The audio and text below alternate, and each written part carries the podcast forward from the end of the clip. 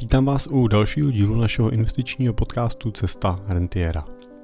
V tomhle díle vám přináším poslední letošní Money Talk Show, kterou jsme natočili s mým kamarádem Michalem Doubkem. A v, téhle, v tomhle díle jsme Michalem mluvili například o rozdílu mezi pasivní a aktivní investiční strategií. Probírali jsme některých dotazů mířený na ETF fondy a na to například, jak si vybrat ETF fond, který ve svém portfoliu nebude mít ani ruský, ani čínský akcie. Diskutovali jsme ale třeba taky o tom, jak využívat případně kreditní karty a úvěry, jak třeba uvažovat nad nákupem auta na úvěr, anebo o tom, jak e, jednoduše investovat pravidelně i po menších částkách do ETF fondů. A neodpustili jsme si ani jedno filozofické zamyšlení nad tím, jak správně využívat peníze tak, aby nás dělali šťastnýma. Moje jméno je Jiří Cimpel a jsem privátní investiční poradce a wealth manager ve společnosti Cimpel a partneři, kde pomáháme našim klientům na jejich cestě k rentě a následně tu rentu taky pomáháme čerpat tak, aby jim nikdy nedošla.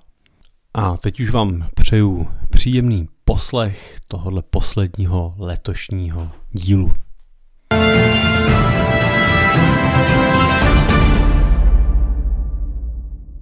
A jsme live. Dobrý večer. Michale, ty jsi úplně vyměnil tu snělku. Co? No posledně jsme měli určitě jinou, ne? Sněhurku. A je, houby sněhurku, znělku. Jo, znělku. sněhurku, to vyměníme až ke konci, jo, s těma si zapomněl, zapomněl jsem si dát sluchátka, tak moment ještě.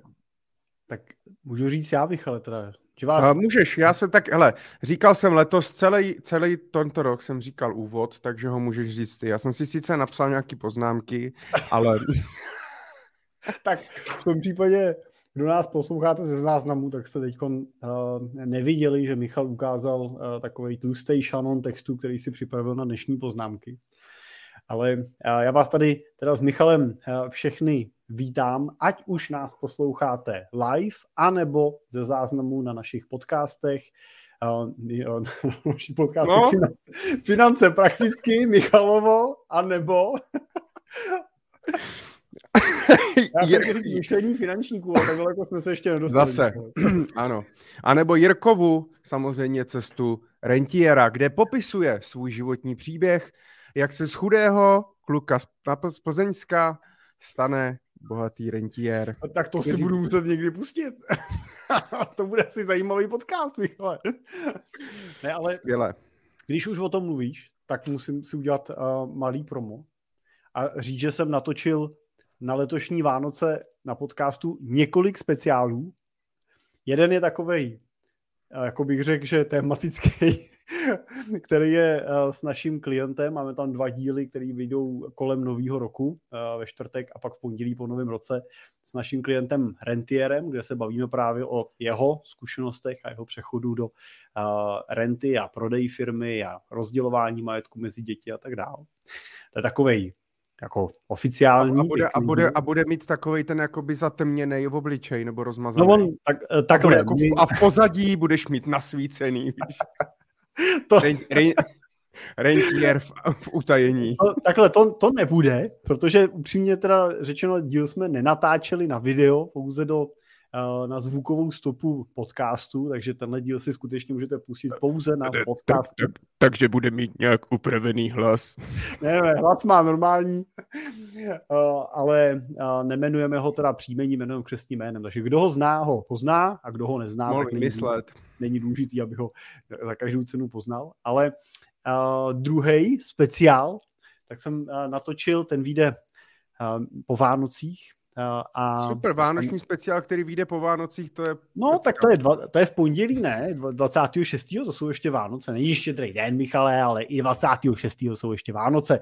Tak je to vánoční speciál, který vyjde po Vánocích. A tam jsem natočil rozhovor s mým tátou. Tak pokud vás někoho zajímá něco neúplně odborného, neúplně chytrýho a nejsem si jistý, jestli moc vtipnýho, tak si nás můžete v potělí pustit na podcastu, pač rozhovor otce se synem v našem podání. Je všechno ostatní, jenom ne úplně hluboký a chytrý, tak no, Jirko, ale došlo i na slzy? Ne, na slzy Michale nedošlo, ale ne? došlo určitě, určitě došlo na smích. A, ale takže a, příště to budu moderovat já.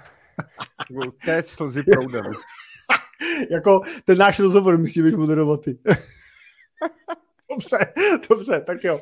Ale já bych, já bych ale skončil s vtipkama, protože před chvilkou nás tady bylo 22. To byla pravda, to byla pravda. To jo, ale a i to haštyření, protože před chvilkou nás bylo 22, teď už je nás jenom 14, takže... To nás zrovna odpojil YouTube, Michal. Takže po třech, po, tři, po třech minutách to lidi přestalo bavit, tak to byla rychlovka. Ale my jsme jenom chtěli, já jsem chtěl říct a samozřejmě se omluvit, protože za všechno můžu já. Uh, ti z vás, kteří nás pravidelně sledují, vždy první pondělí v měsíci, protože to je takovej to je ten kolorit, kdy vy si můžete, jste zvyklí pustit si naši Money Talk Show první pondělí v měsíci, vždycky v 8 hodin.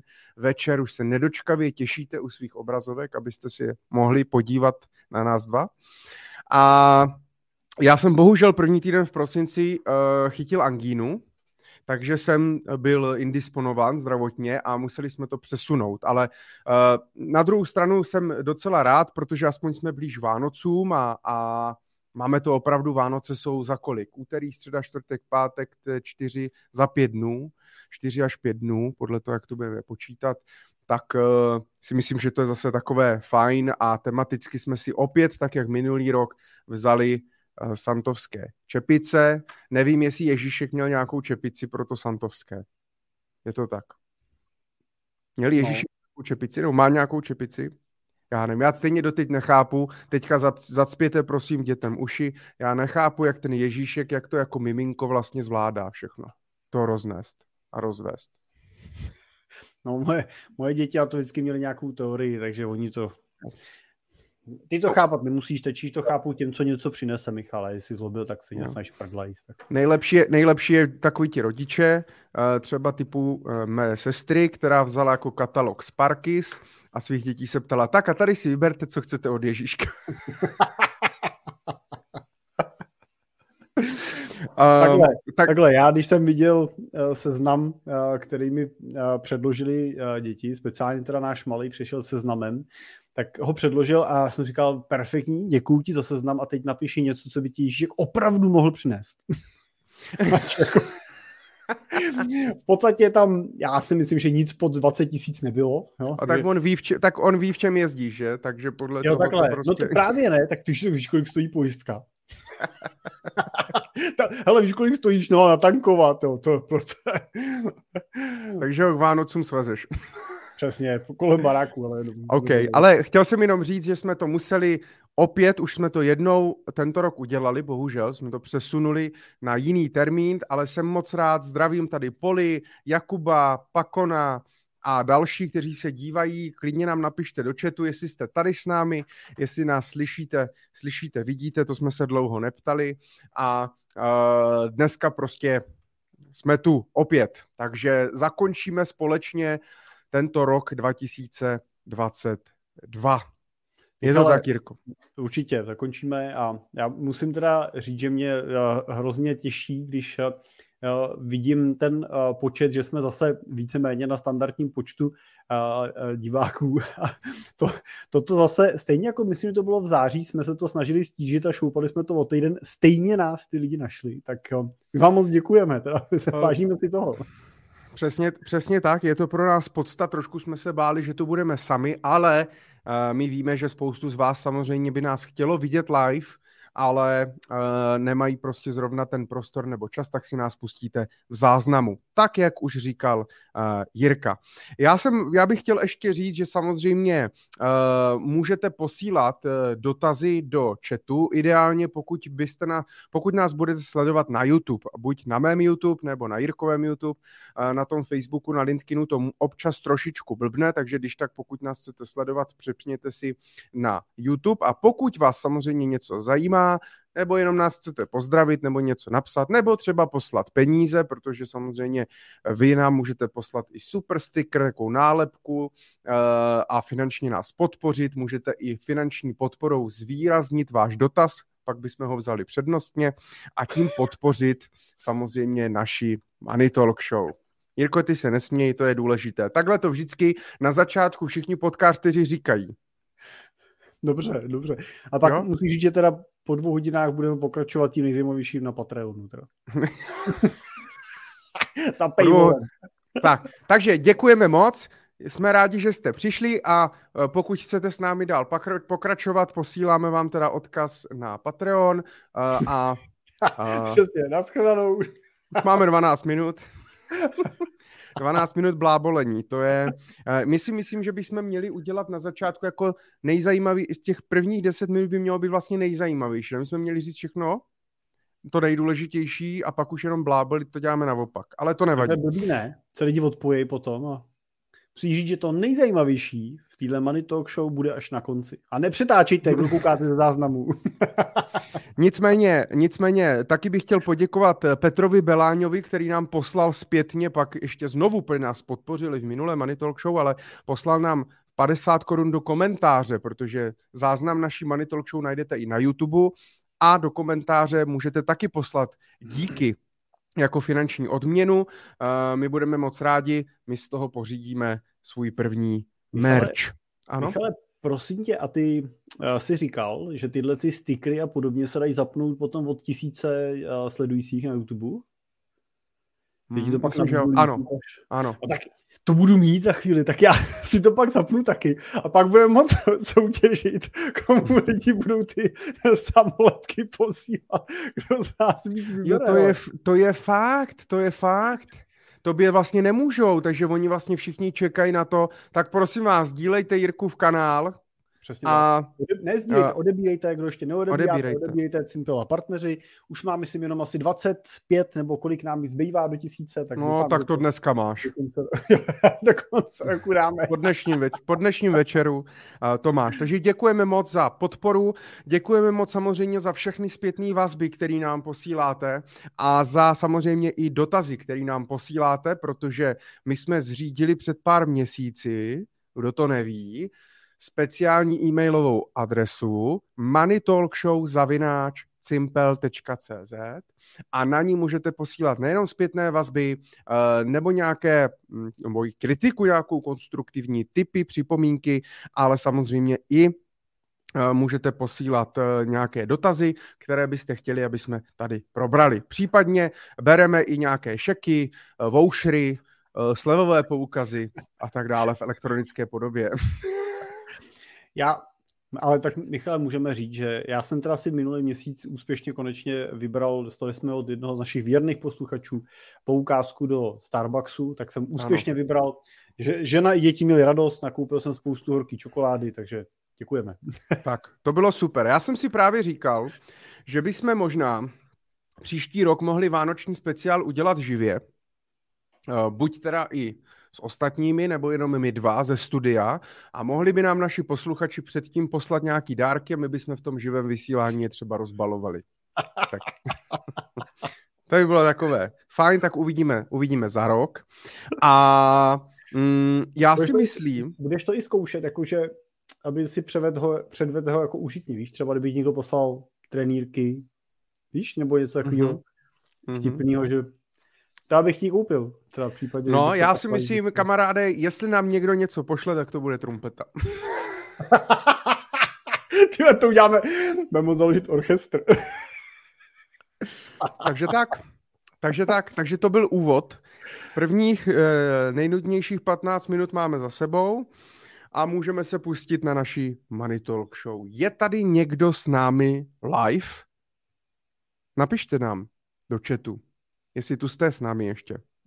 Ať to máme dneska takový rádi, my bychom si s vámi chtěli povídat. My si samozřejmě chceme povídat i s Jirkou, protože jsme se dlouho neviděli a rádi se vidíme, ale budeme rádi, když se připojíte. Děláme to tu live, děláme samozřejmě hlavně kvůli vám. Tak Jirko, uh, ČNB sazby drží. Hmm. Poslední je střáb, který zůstal v ČNB, je pan Holub. Tak to je... Výměně... Už principu, veď? Nevím teda to jméno, mohl se jmenovat Káni aspoň třeba, veď?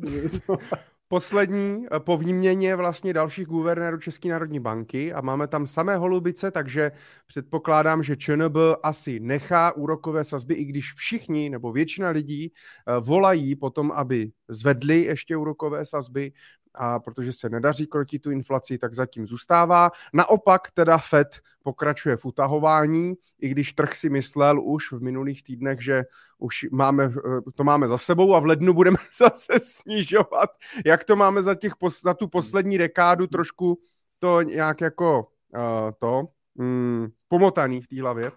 A ECB samozřejmě teďka taky zvedala, myslím, minulý týden, uh, tuším, uh, na, uh, o, o 50 bazických bodů, něco takového na 2,5%. Ano. Uvidíme, kdy začne krycho, k, krachovat jižní křídlo Evropské unie a kam nezačne, až to... Michal, nezačne, když nezačne. dlouhopisy pořád dotujou, takže...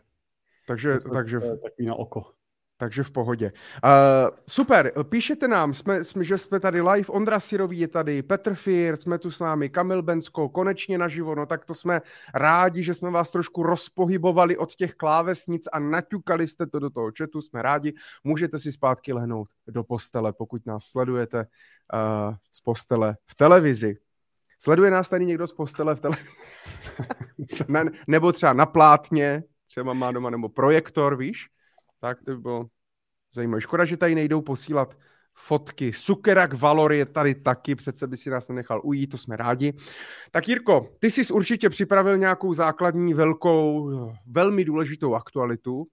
Sazby jsme probrali, tak co pro nás máš? Já samozřejmě mám těch aktualit zase mých rychlých, uh, rychle Michalovo zpravodajství, tak to pak uděláme, ale ty máš vždycky připravené něco, nějaký špek, co tak já si, Michale, dovolím takovou nadčasovou aktualitu. Uh, ona mm-hmm. souvisí uh, uh, s pravidelným kvartálním reportem, který vyšel teď nedávno od JP Morgan. A uh, na tom obrázku pro posluchače vlastně tak uh, pokusím ho interpretovat, tak máme tady graf, který ukazuje to, jak se dařilo jednotlivým uh, třídám aktiv na horizontu 20 let od roku 2020 do roku 2021 tak eh, na tom eh, grafu je krásně vidět to, že akcie, ten S&P 500 index eh, udělal ročně v průměru 9,5%. Proti tomu dluhopisy dělali 6,4% a pak docela bych řekl, že zajímavý, zajímavý je ten prostřední sloupec světle modrý, který ukazuje kombinaci aktiv a portfolia, který je míchaný ze 60% z akcí a ze 40% z dluhopisů. A tohle portfolio za těch 20 let dělalo v průměru 7,5% ročně. No a to, co ale, to proč to ukazuju, je vlastně to, že na konci, skoro na konci toho obrázku můžeme vidět oranžový sloupec, který ukazuje průměrný výnos běžného, tohle je teda americký investor, a ten za tohle celý období byl v průměru jenom 3,6%.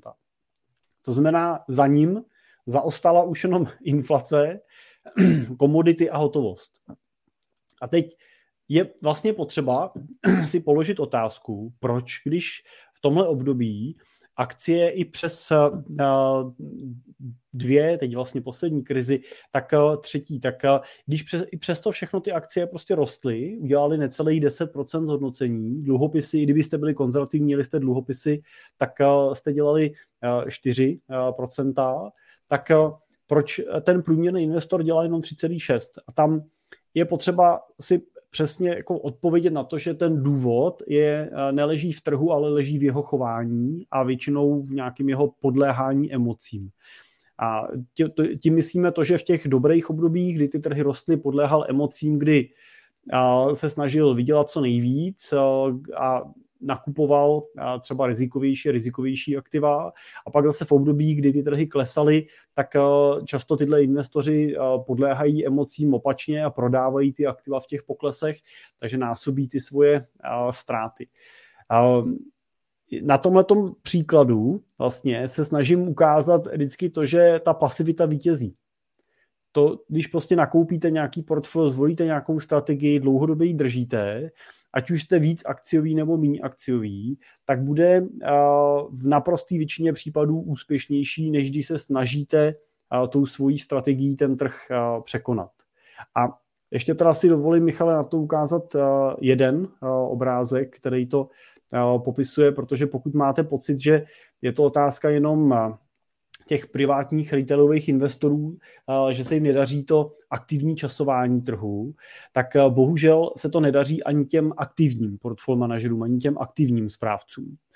Na tomhle grafu, který ukazuju, tak můžeme vidět, může nás zajímat ten první sloupec, kde jsou vidět ty takzvané large capy, to znamená, díváme se tady na porovnání s tím indexem S&P 500, a tenhle graf ukazuje to, kolik procent aktivních portfolio manažerů zaostávalo svojí výkonností za tím trhem, za tím indexem jako takovým. A, a bohužel to teda mluví v jejich neprospěch, protože tady krásně vidíte, že na tom horizontu 20 let, 10 let, tak 97% všech aktivních portfolio manažerů v období v období od roku 2002 do roku 2022 tak eh, v tomhle období vydělávali míň, než vydělal ten index samotný.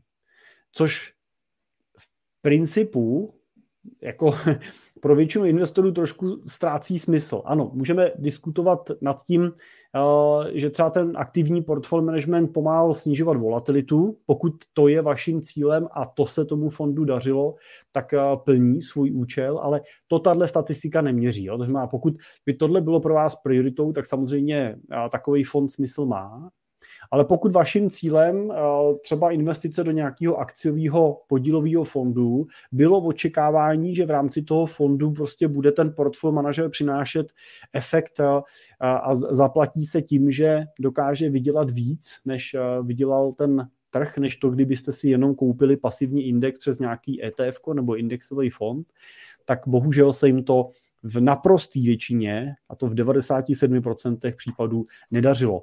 No a to, to jsou chytrý lidi, jo? to jsou lidi, kteří na to mají týmy, mají na to analytiky, mají na to systém, mají na to čas, mají na to peníze, aby se snažili ten trh překonat, věnují se tomu minimálně 8 hodin denně a nedaří se jim to.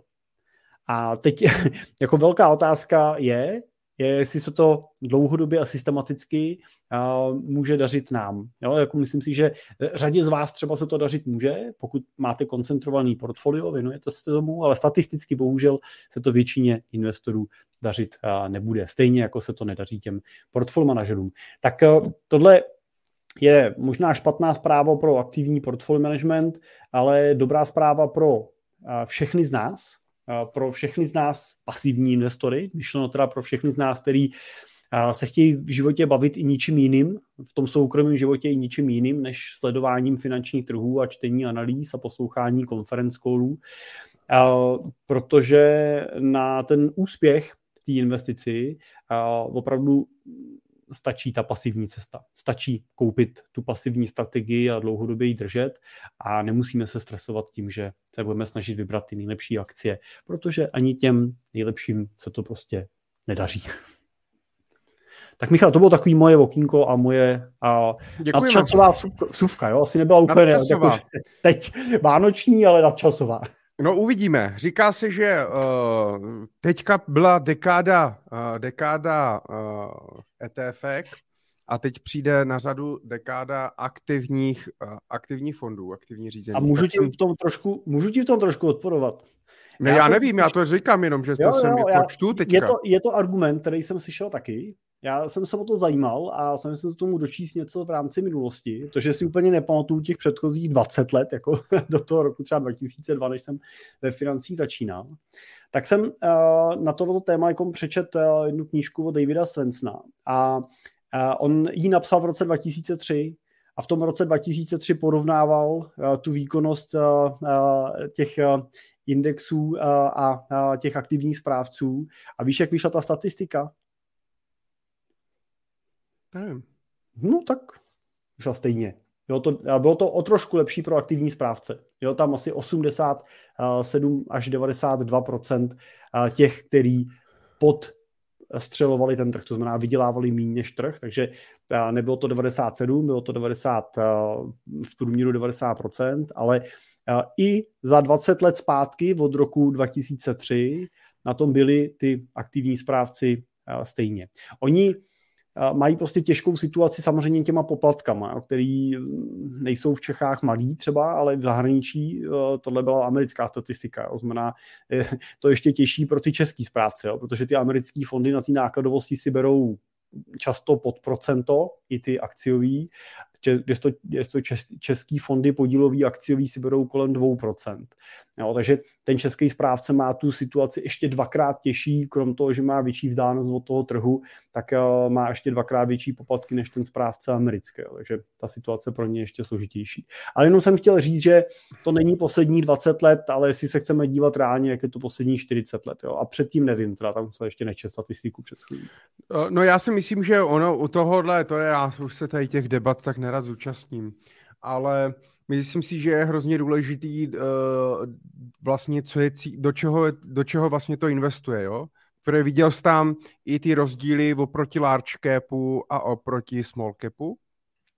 To znamená, že no. větší, pom, větší poměr, protože je složitější prostě uh, porážet ten, ten široký trh americký, to S&P prostě těch large capů, jo. U těch small capů třeba na pěti nebo desetiletým horizontu, jo. No, pětiletý dopad docela dobře pro ty large capy, 57% eh, nepřekonalo trh, takže 30, 43% překonalo. Pořád máš ale nadpoloviční šanci, že se netrefíš, ale je to jenom na tom pětiletém horizontu. Jo, a tam bych řekl, že třeba, tam bych řekl, že třeba bychom mohli teoreticky říct, uh, nebo bychom mohli doufat, že se třeba na těch pěti letech, které byly hodně volatilní, těm aktivním správcům jako z nějaký míry větší dařilo využít těch vln. Jo. Ale zase, když bych byla 10-20, tak prostě bohužel výsledek je 80% nepřekonalo, na 20 letech 92% nepřekonalo.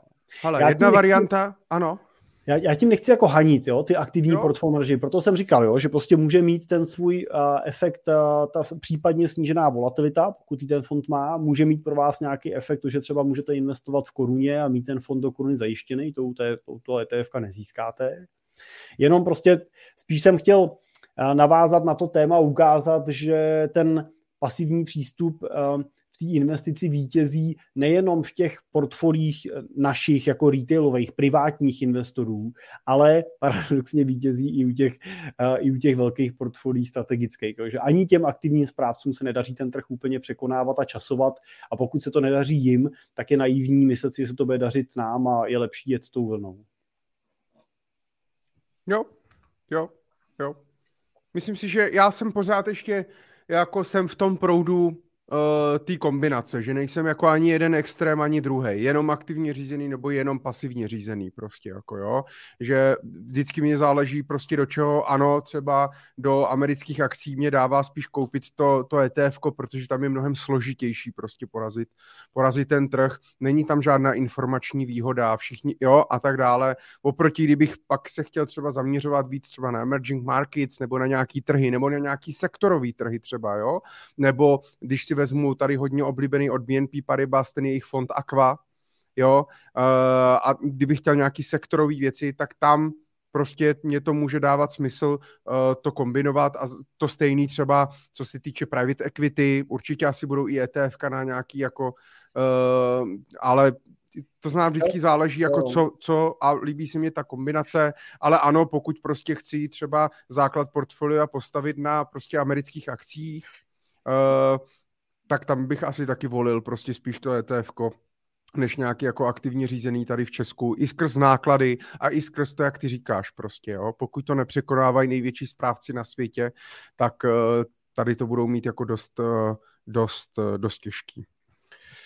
Dobře, uh, vezmeme dotazy z mailu, nebo, pojď, nebo tady máme nějaký dotazy už v chatu? Jak chceš, je to na tebe. Dobře.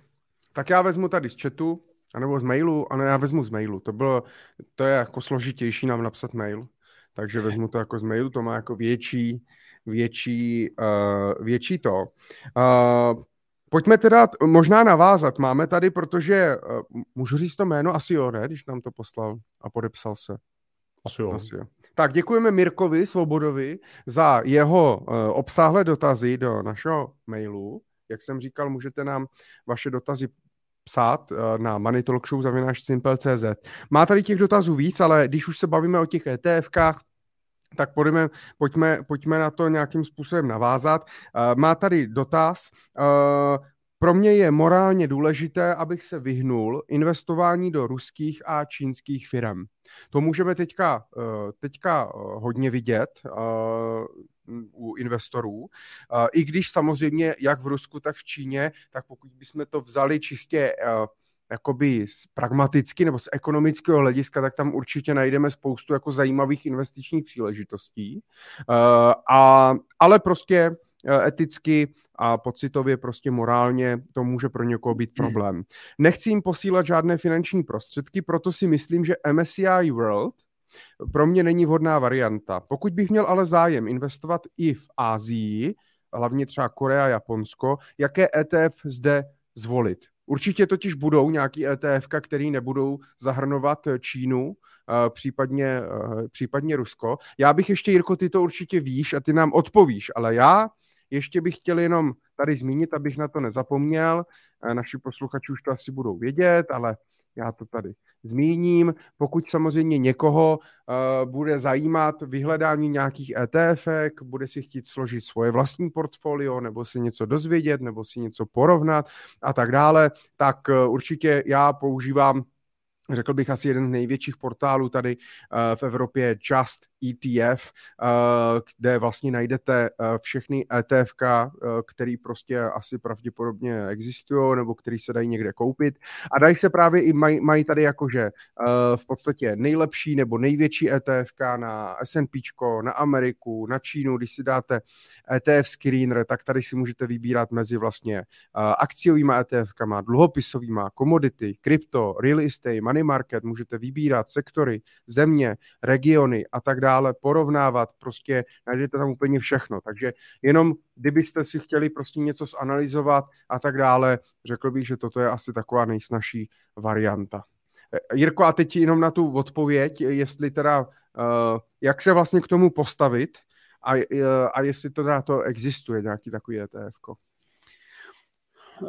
Michale, já si myslím, že ten MSCI World vlastně splnil ten účel, protože tady je vidět, když budeme brát teda index nebo ETF na MSCI World, tak tohle ETF. Od iShares, od BlackRocku jenom Tohle je konkrétně iShares, ale samozřejmě dá se koupit i jinde. Tak Eh, tohle ETF, ten index jako takový eh, nakupuje celý svět, ale nakupuje ten takzvaný develop market. A Čína i Rusko jsou emerging market. Eh, to znamená, že je tady hezky vidět to, že tam vůbec není. Jo, můžeme vidět, že největší podíl mají Amerika, takže to ETF je vážený tržní kapitalizací, to znamená velikostí těch firm, takže 67% je Amerika a pak máme to Japonsko, eh, Spojené státy, Kanadu, Francii a tak dál. A, other je mix zbylých zemí, ale mezi nima nebude nebude Rusko ani Čína. Jo, Čína tak když tak Hongkong nebo ta lokace. Takže myslím si, že klidně tu pozici může, může posluchač tím MSCI World nakoupit a nekomplikovat si život výběrem nějakých čistě třeba azijských ETF. Protože vem si, jak velkou pozici, jaký kapitál jako musíš mít, aby se ti vyplatilo kupovat korejský ETF. Když budeš mít nějaký rozumně diversifikovaný portfolio, tak ta Korea tady není ani velikostní, jo? Japonsko je 6%, tak jestli bude No, Korea... tak třeba MSCI World, jo, ale pokud bych chtěl třeba vybrat na emerging markets, vyloženě ETF, ale nechtěl bych tam třeba tu Čínu a Rusko, tak eh, určitě nějaký takový ale asi budou, ne? No určitě. Mimo dneska Čínu určitě. Dneska speciálně se dá předpokládat, že budou vznikat, ale uh, budeš muset filtrovat, jo, to jsem, to jsem nehledal. Jo, jo, jo. Ale na to, na to může posloužit to Just ETF, kde se dají i dát prostě co, jak hledat uh, a tak dále. OK, takže MSCI World nemusím se bát, uh, pokud, pokud uh, nechci investovat v Číně nebo v Rusku, tak tím, že teda investuju do uh, takzvaných developed markets, to znamená rozvinutých ekonomik, tak uh, je to v pohodě. No super, tak to jsou dobré zprávy. Uh, když jsme ještě u těch ETF, tak eh, Mirek i tady píše, že má příjem v eurech, gratulujeme, a na uh, eh, XTB, které používá jako brokera, má portfolio samozřejmě převážně v eurech, což dává logiku, pokud moje referenční měna, za kterou utrácím, za kterou plánuji svý cíle, uh, je v, uh, v euru, tak, uh, tak asi to dává smysl. Investuju taky do ETF fondu, tady napsal nějaký ticker a ptá se, jestli existuje ta ETF i varianta v eurech, že ji nenašel. Jirko, já jsem tě zaúkoloval, jestli bys to mohl uh, najít. Co, jo. jaký to ETF myslel? Našel jsem, našel jsem, on uváděl, že to ETF mělo ticker SUAS, což teda já jsem našel, že s tím tickerem je obchodovaný, obchodovaný iShare MSCI US, v té SRI variantě, té společensky odpovědné variantě. A to bylo obchodovaný teda v americkém dolaru. Že ne v libře, ale v dolaru. Možná může mít nějakou modifikaci SUAS, ale tady je vidět, že tohle ETF má v, v euru, ne v Libře, ne? On říkal, v on říkal ale v Libře, ne? Že kupuje UK. No, on tak, tak pardon, tak jo. myslel SUAS, ale v euru, teda, teda v tom dolaru, mm-hmm. evidentně. Mm-hmm. Uh, protože mluvil o Británii, že jo, o tom o trhu. Ale je možné ho koupit v euru, dokonce toho eura jako je zajištěný, to znamená, že není tam ten vliv toho euro-dolarového páru, ale bohužel teda v tom euru ho mají jenom v distribuční třídě. To znamená, Co to znamená? znamená, že to ETF tu svoji dividendu, kterou inkasuje vlastně od těch společností, tak automaticky vyplácí investorům, takže z téhle pozice bude přicházet pravidelně dividenda vlastně na účet toho investora. Takže pokud bych chtěl pokud bych chtěl akumulační třídu, to znamená, aby ta dividenda zůstávala v tom ETF fondu a automaticky se za ní nakupovaly další akcie, on nemusel řešit tu daň z té dividendy, tak pak by musel nakupovat dolarovou třídu. Ta eurová je hmm. pouze distribuční. Ale samozřejmě může hledat, může hledat ETF na US v eurech, který bude, který bude v eurech, bez té distribuční třídy, to znamená bude v akumulační třídě, ale nebude to tohle konkrétní ETF, nebude to tenhle konkrétní ticker. Jo. My teda tohle ETF třeba v portfolích taky sami využíváme a využíváme speciálně, když kupujeme Ameriku, tak prostě kupujeme rovnou tu dolarovou třídu, jo. nakupujeme v, těch, v tom uh, americkém dolaru. Mm-hmm. A Sokarak ještě tady jenom doplňuje, jestli tazatel, tím pádem Mirek, ne, nemyslel MSCI All Country World, Předchozí to asi, Což je hmm. asi ještě jakoby teda nad úroveň vejš, tak tam už asi Čína pravděpodobně bude, nebo jak je složený All Country no, World? podívám se, podívám se. To je to, to, je to ACV, že? Hmm. Tak podíváme se, než se stihne podívat Jirka Cimpl, uh, náš analytik. Leo píše ahoj kluci, zdravíme taky, zdravíme všechny, děkujeme že sledujete náš podcast. Tak, jsem mi to načetl, Michale, a... Skvěle. Na co jsme přišli? Tak hmm. počkej, počkej, jo, jo, vydrž, máš pravdu, je tam. Vydrž, vydrž chviličku, vydrž, počkej. Tak. Je tam. Je tam? Je tam. Uh, v All Country je Čína. Třema to je maličká. No, maličká. Spolu tý oproti, Ru- ne, oproti Rusku, myslím, když se koukám na tu mapu. To mě vždycky překvapují. Hrozně. to je neuvěřitelné. Když se na to člověk nedívá, jo, když se na to podívá z té velké perspektivy, Čína je veliká, ale když se podívá, jo, to je, takže pokud by se chtěl vyhnout, uh, vyhnout Číně, tak uh, v tom případě nekupovat All Country, ale koupit MSCI World, ten koupí jenom Develop Market. Jo, pokud koupí All Country, tak ta Čína tam uh, bude. Jo, Rusko třeba... A je tam, aký Korea tam je, dívej se na to. tam není, ale Korej u Čínu, anebo bez Koreji, jenom Develop Market. Tajvan tam zatím ještě je. Potom, hmm. potom bude pod Čínou, nebude pod Čínou, uvidíme. Necháme se překvapit.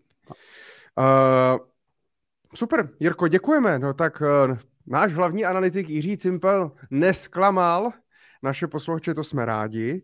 Uh, pojďme tady ještě, ještě tady máme něco na ETF. Uh, Ondra Sirový uh, psal, uh, Mám dotaz na ETF, na index S&P 500, to bych nečekal ani jiný dotaz od Ondry Sirovýho, ve variantě Equal Weight.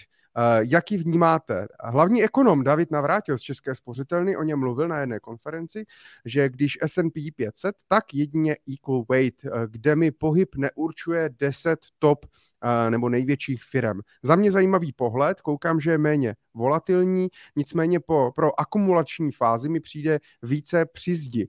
Možná jako konzervativnější alternativa na pozdější fázi před a při výběru z portfolia, když chce člověk menší volatilitu či větší jistotu na udržení hodnoty.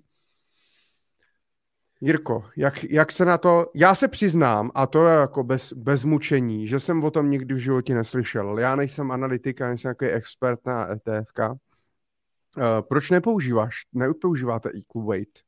Má to nějaký no. smysl?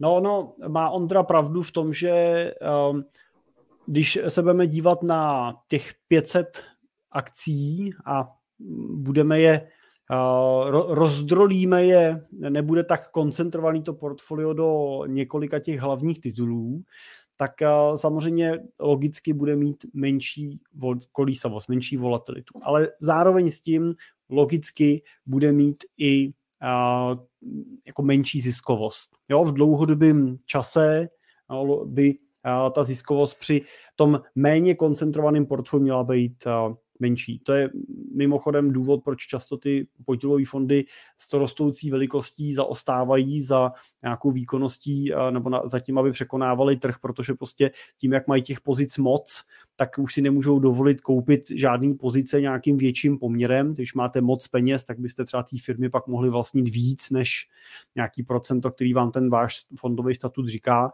Takže jich musíte koupit logicky víc do toho portfolia a tím si ten výnos uh, drobíte. Uh, takže uh, oproti tomu ten klasicky tržně vážený uh, S&P 500, prostě, který má ty firmy na bázi tržní kapitalizace, samozřejmě upřednostňuje v tom portfoliu velikostně uh, ty pozice a ty firmy, které jsou největší. To znamená na těm S&P třeba typicky budete mít na předních místech Amazony, Apple, Facebooky, že už jako nebude taky tak vysoko, ale budete tam mít tyhle ty největší, tyhle největší hráče. No a my tohle portfolio kupujeme, protože podle nás nejvíc odráží uh, tu situaci na trhu. Prostě ty největší giganti mají největší slovo, většinou taky generují největší uh, zisky, nebo mají největší potenciál růstu, pokud negenerují třeba zisk, ale rostou ještě a tak dále, tak uh, my uh, tuhle bázi preferujeme, protože prostě podle nás ten trh nejvíc, nejvíc odráží a nejvíc vypovídá o té situaci. Tak proto my kupujeme ten, ty tržně vážený. Dobře. Ale jenom ještě eh, k tomu kratičce Michal řeknu jenom, že jako na vašem celkovém úspěchu té strategie, to jestli vyberete ten tržně vážený, nebo ten hodnotově vážený, to, jako, jo, nebo to bude stejný, uh, stejný podíl všech akcí, to, to nebude mít, jako ten, to není to otázka to, jestli uspěju nebo neuspěju. Jo. Ta stojí primárně v tom, jestli tu svoji strategii udržím, jestli tam zůstanu dostatečně dlouho, přečkám všechny vlny.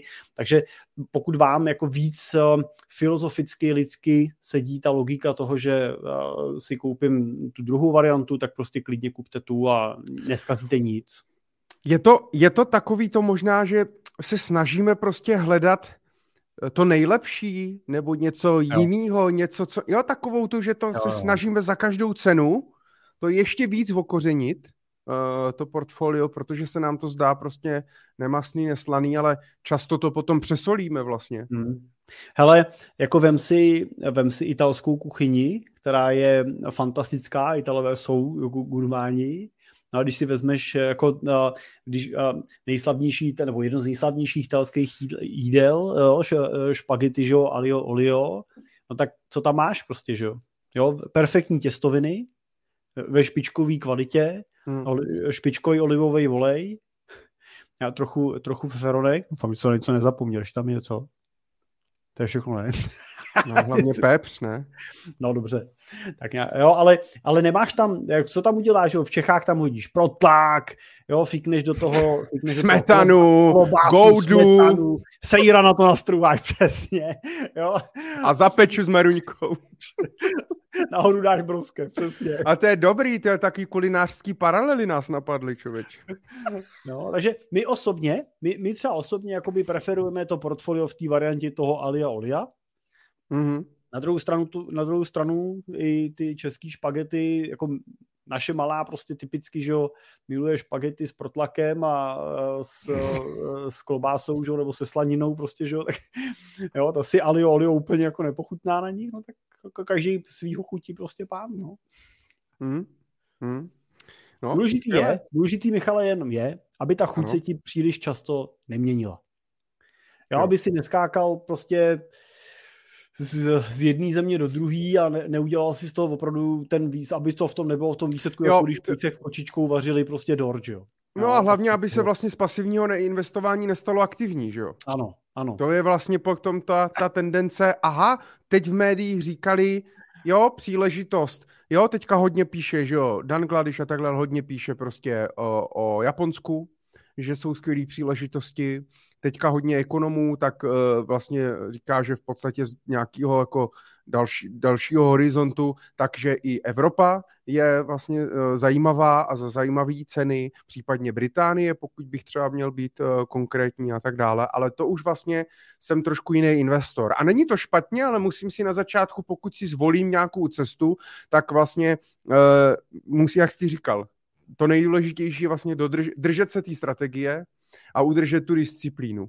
Nepřeskakovat prostě, ale to je tak i ve sportu, to je tak vlastně ve všem. I v dietách, že jo, když chci zhubnout a budu přeskakovat z jedné diety do druhé, musím jednu teda nějak jako vydržet nějakou dobu, protože samozřejmě ten účinek se neprojeví hnedka. Stejně jako u těch, u těch financí nám hraje uh, ten prim hlavně složený úrok, no a ta důležitá veličina je ten čas.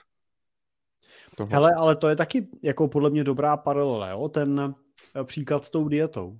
Jako co v principu potřebuješ pro to, aby si zhubnul? Nežrat a cvičit. Jo.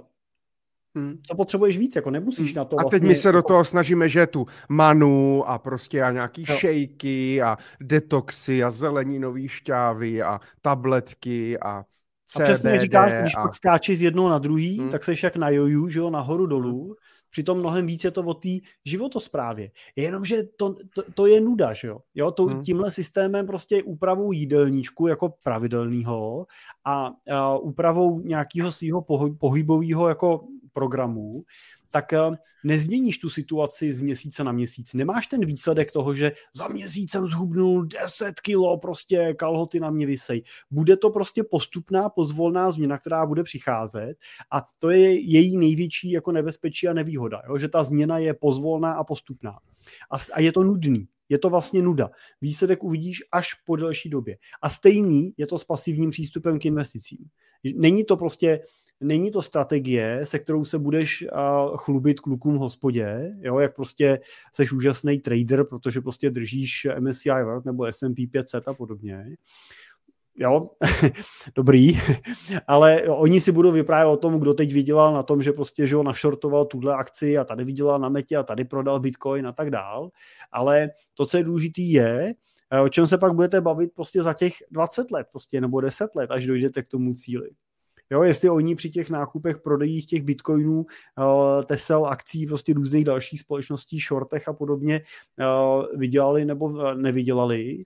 No a když si přečteš přečteš reklamu jakýkoliv investiční platformy, tý tradingový, tak vždycky dole musí být v Čechách malým písmem uvedená úspěšnost investorů. No vždycky se dozví, že 70 až 80% investorů na naší platformě prodělává. Jo, právě proto, že prostě časujou. No tak je to větší Já... zábava, je to větší dynamika, ale... Já bych jenom eh, nechtěl zapomenout eh, na menší disclaimer. Eh, my nejsme profesionální kuchaři, takže cokoliv, co řekneme tady o, o tom, jak se vaří špagety alio, olio, Pipirončína. tak neberte prosím vás vážně a doslova. To stejně nejsme výživoví poradci, takže nás neberte vážně ani co se týče diet. No a nakonec samozřejmě i disclaimer. Nic, co tady řekneme, není investiční rada. Přesně jenom, si poví, jenom si povídáme. Tak. uh, OK, uh, pojďme se pojďme se podívat na uh, další dotaz. Pojďme, máme tady ještě nějaký dotazy na investování, ale já bych to trošku, ať to uh, rozbijem, tak uh, se podíváme i na nějaký uh, další, další dotaz od Mirka Svobody, co posílal. A to téma je kreditní karta. Já jsem uh, na to chtěl nahrát jeden, jeden, jeden podcast, ještě jsem se k tomu nedostal. Uh, nicméně, já mám to přečíst celý, on ten dotaz je docela velký, ale já ho přečtu teda, Jirko, jestli to nebude vadit, jo? Jo. Uh, Přál bych si, abyste třeba v jedné Talk Show trošičku více do detailu vysvětlili, jak funguje kreditní karta a jak dobře se dá využívat. Byl jsem rozhořčen, když v podcastu Ve Vatě, to je uh, náš konkurenční pořad Markety Bidrmanové, a seznam zprávy, mluvila nějaká paní o kreditní kartě jako o největším zlu. Eh, ta paní byla Martina Bacíková, eh, šéfka Institutu ekonomického vzdělávání. A, a ano, když jsem byl mladší, tak jsem se tam spálil s kreditní kartou a platil s ní, když jsem byl v Americe, pak bylo velmi složité jako student své dluhy dorovnat a tak dále. O tom přesně Martina mluvila, o přesně těchto případech a těchto typech lidí. Nicméně, Teď mám kreditní kartu a nemůžu si ji vynachválit. Mám na ní limit 250 tisíc, zrovna jsem rekonstruoval dům, bylo třeba kupovat všechno možný a i celkově, když mám vyšší cashflow, tak nějakých 50 tisíc měsíčně s ní třeba zaplatím. Zbírají se mi na ní docela snadno body, buď na vracení na kreditku nebo do penzijního spoření a tak dále. Dělá mě to zhruba 2 až 3 tisíce ročně. Také mám k dispozici uh, bezúročné období, to nemá teda jenom Mirek, to mají všichni, kdo mají kreditní kartu na 55 dní zdarma. A, a když si uložím 50 tisíc na 55 dní na spořící účte za zhodnocení 5,6%, tak mě to může udělat díky uh, tomu nějaký úrok navíc. Pro drobného investora si myslím, že je to velmi příjemné. Jediné, co musím udělat, je, že k 20. v měsíci si přes mobilní apku převedu splátku. Vyžaduje to jen disciplínu, Zároveň si odpověděl Mirek v tom dotazu. a nekupovat si blbosti, na který nemám. O tom jsme se taky bavili v minulém, minulý Money Talk Show, když se nás někdo ptal na BNPL, Buy Now, Pay Later. Tak pokud vám tento příklad přijde smysluplný, budu rád, když se o něm zmíníte ve vaší vánoční Money Talk Show. Tak my tak činíme. A Jirko, On zároveň Mirek vlastně na všechno odpověděl v tom dotazu. Mm. Co je důležitý, pro koho to je, pro koho to není. Ale řekni mě ty, Využíváš kreditní kartu? Já jsem si udělal uh, asi první svoji kreditní kartu v životě letos. A to uh, jenom proto, že k ní je cestovní pojištění. za prvý a za druhý teda, uh, protože když si v zahraničí chcete půjčit auto, tak uh, po vás nechtějí kartu platební, ale chtějí po vás kartu kreditní a občas i jako blbě tam platíte prostě klasickou debetní kartou. Takže proto já jsem si udělal, uh, proto já jsem si udělal uh, kreditní kartu u ČSOBčka. Mm. Ale uh, jako nikdy jsem vlastně z kreditní karty nic neplatil. Uh, je pravda, to, co, eh, to, co tam eh, posluchač eh, píše, samozřejmě, že ty kreditní karty mají často různý jako benefitní programy, kde vám něco připosílají na penzíko, na stavebko a podobně, ale jako uvědomme si, že ta banka to dělá jako proto, protože moc dobře ví, že se jí to vyplatí. No. Ano, hm. ale se jí to možná nevyplatí na vás, protože vy zrovna jste disciplinovaný klient, který si hlídá ty termíny, všechno prostě včas platí, vrátí a tak dál, ale evidentně prostě tady já bych typnul 90% dalších klientů, který to nevrátí, nesplatí čas a pak samozřejmě ty úroky jsou pro ně atraktivní pokud vám to vyhovuje, funguje vám to, taháte s tím peníze z banky, tak to klidně dělejte. Eh, já osobně to nedělám, protože mi to, a teď to řeknu hloupě a nechci se nikoho dotknout, ale mě to za ty drobný nestojí a nestojí mi to za ten eh, čas a tu pozornost, kterou bych tomu musel věnovat. Jo. A teď samozřejmě někdo analytický mi řekne, ale to je přece jednoduchý, na to si udělám systém, převod sem, převod tam, běží to samo já to úplně chápu a obdivuju každýho, kdo má chuť jakoby se jako tímhle zabývat, ale v nominálním vyjádření je prostě potřeba si uvědomit, že jsou to většinou jako tak drobné prostředky, že je to prostě ten váš život nezmění a já prostě no, radši se věnuji jiným věcem. No. Ono je blbý, jak, tady, jak i tady psal, pro drobného investora to může udělat třeba 2, 3, 4 tisíce ročně a to pro něho může, jo, může mu to zaplatit pojistku na auto, na dům, cokoliv, může to hrát roli. Blbý je, že teď, abych se, tenkej let, jo, co je drobný investor, ale když se budeme bavit o nějakým jako nějaký e, nižší střední třídě nebo nějaký jako chudší vrstvě e, lidí a tak dále, tak e, tam je problém, že těm právě chybí ta finanční gramotnost, takže naopak, aby jim ty 2-3 tisíce ročně přibyly, tak oni 10 tisíc ročně zaplatí spíš na tom, že to vlastně nezaplatí včas, že musí splatit úroky, že se dostanou do prodlení a zaplatí pokuty a tak dále. Jo? Takže tam se ten účinek úplně mine. Ale... A myslím... Uh-huh.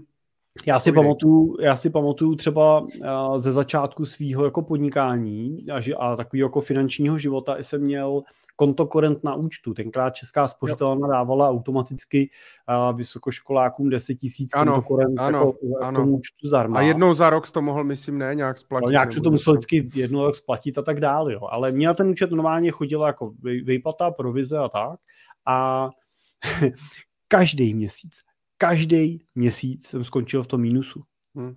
To mě tenkrát živily finance, byl jsem sice jako malý, mladý jeliman prostě bez jako zkušeností, jo, ale a neměl jsem malý příjmy, měl jsem příjmy jako ve vyš, vyšších desítkách tisíc i na té vysoké škole a přesto jsem jako končil každý ten měsíc v mínusu. Já nevím proč, prostě nedokážu to prostě psychologicky vysvětlit, nepovažuji se za nezodpovědného člověka, ale co mi pomohlo, je, když jsem ho zrušil, už jsem se nikdy do mínusu nedostal, jo.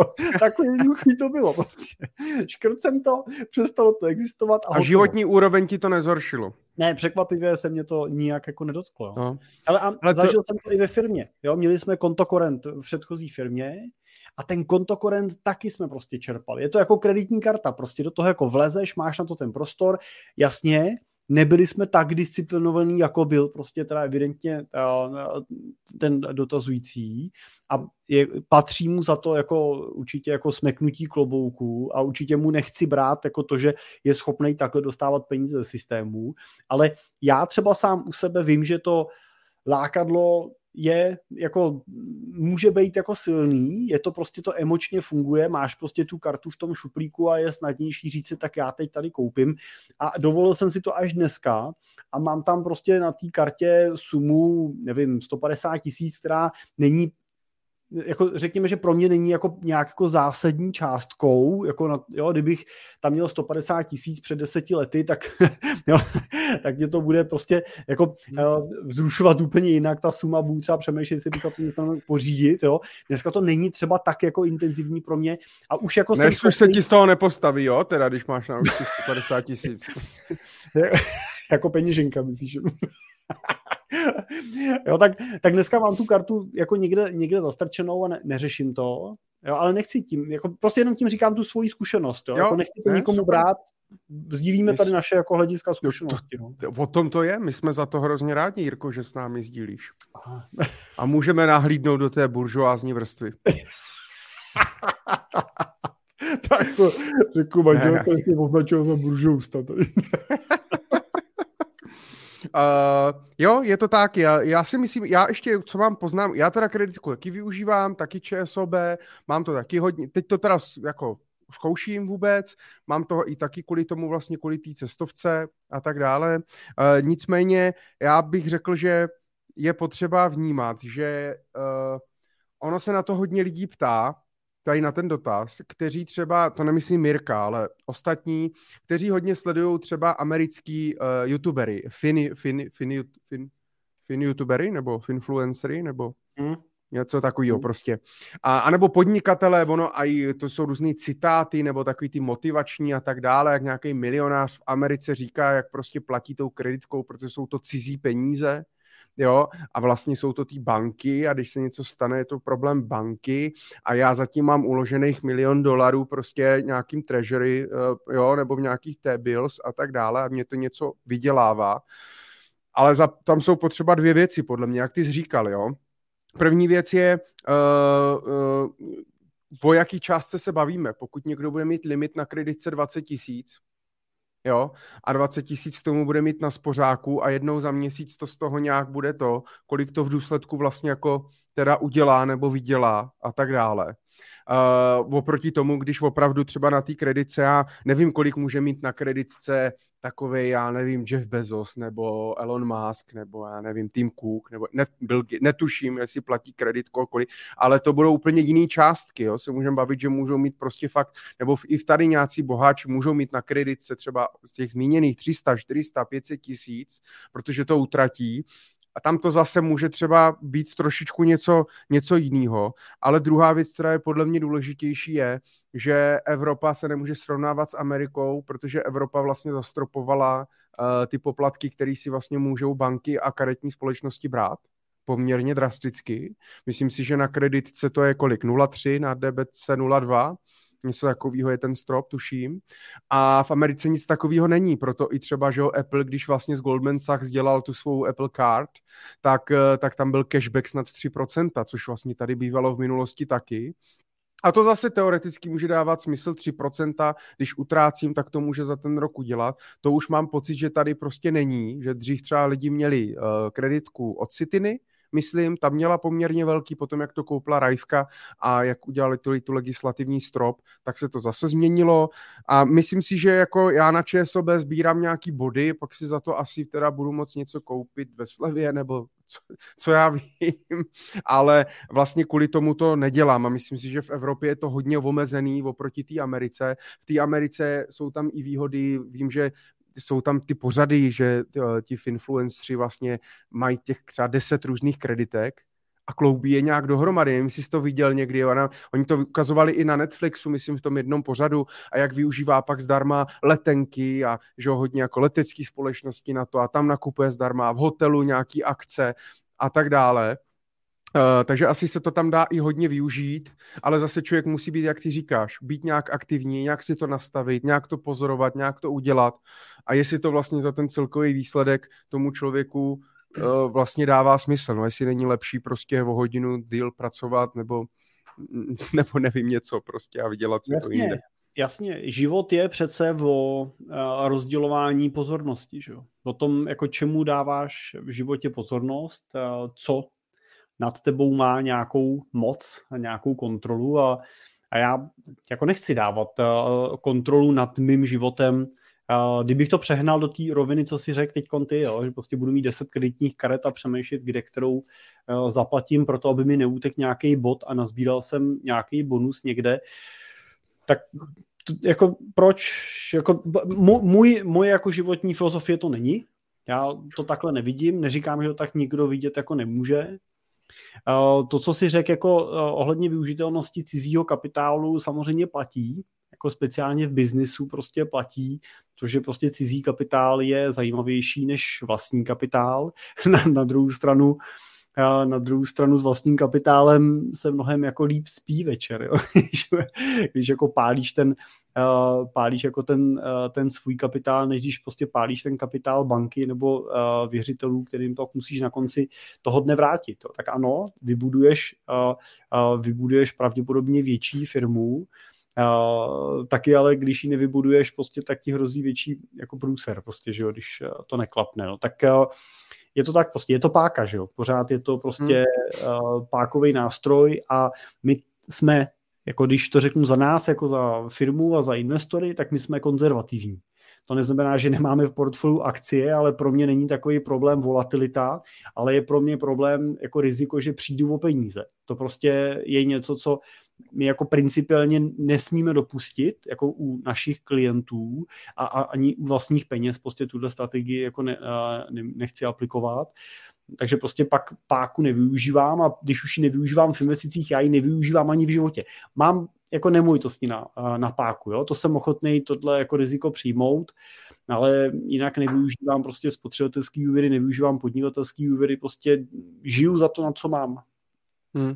A mě ještě třeba jakoby může dávat smysl, pokud třeba někdo opravdu má tu kreditku zdarma, protože dřív nebo ještě jsou podle mě kreditky, za který se platí nějaký třeba měsíční poplatek nebo něco, ale pokud to mám zdarma, protože prostě mě tam chodí takový příjem nebo ta banka to nabízí a tak dále, tak mi to dává smysl jako určitá rezerva, jo, pokud tam mám prostě limit 100-200 tisíc, třeba kdyby se náhodou v rodině něco stalo, tak mám nějakou rezervu, která mě leží na spařícím účtu, nějaká ta rychle dostupná, plus k tomu tu kreditku.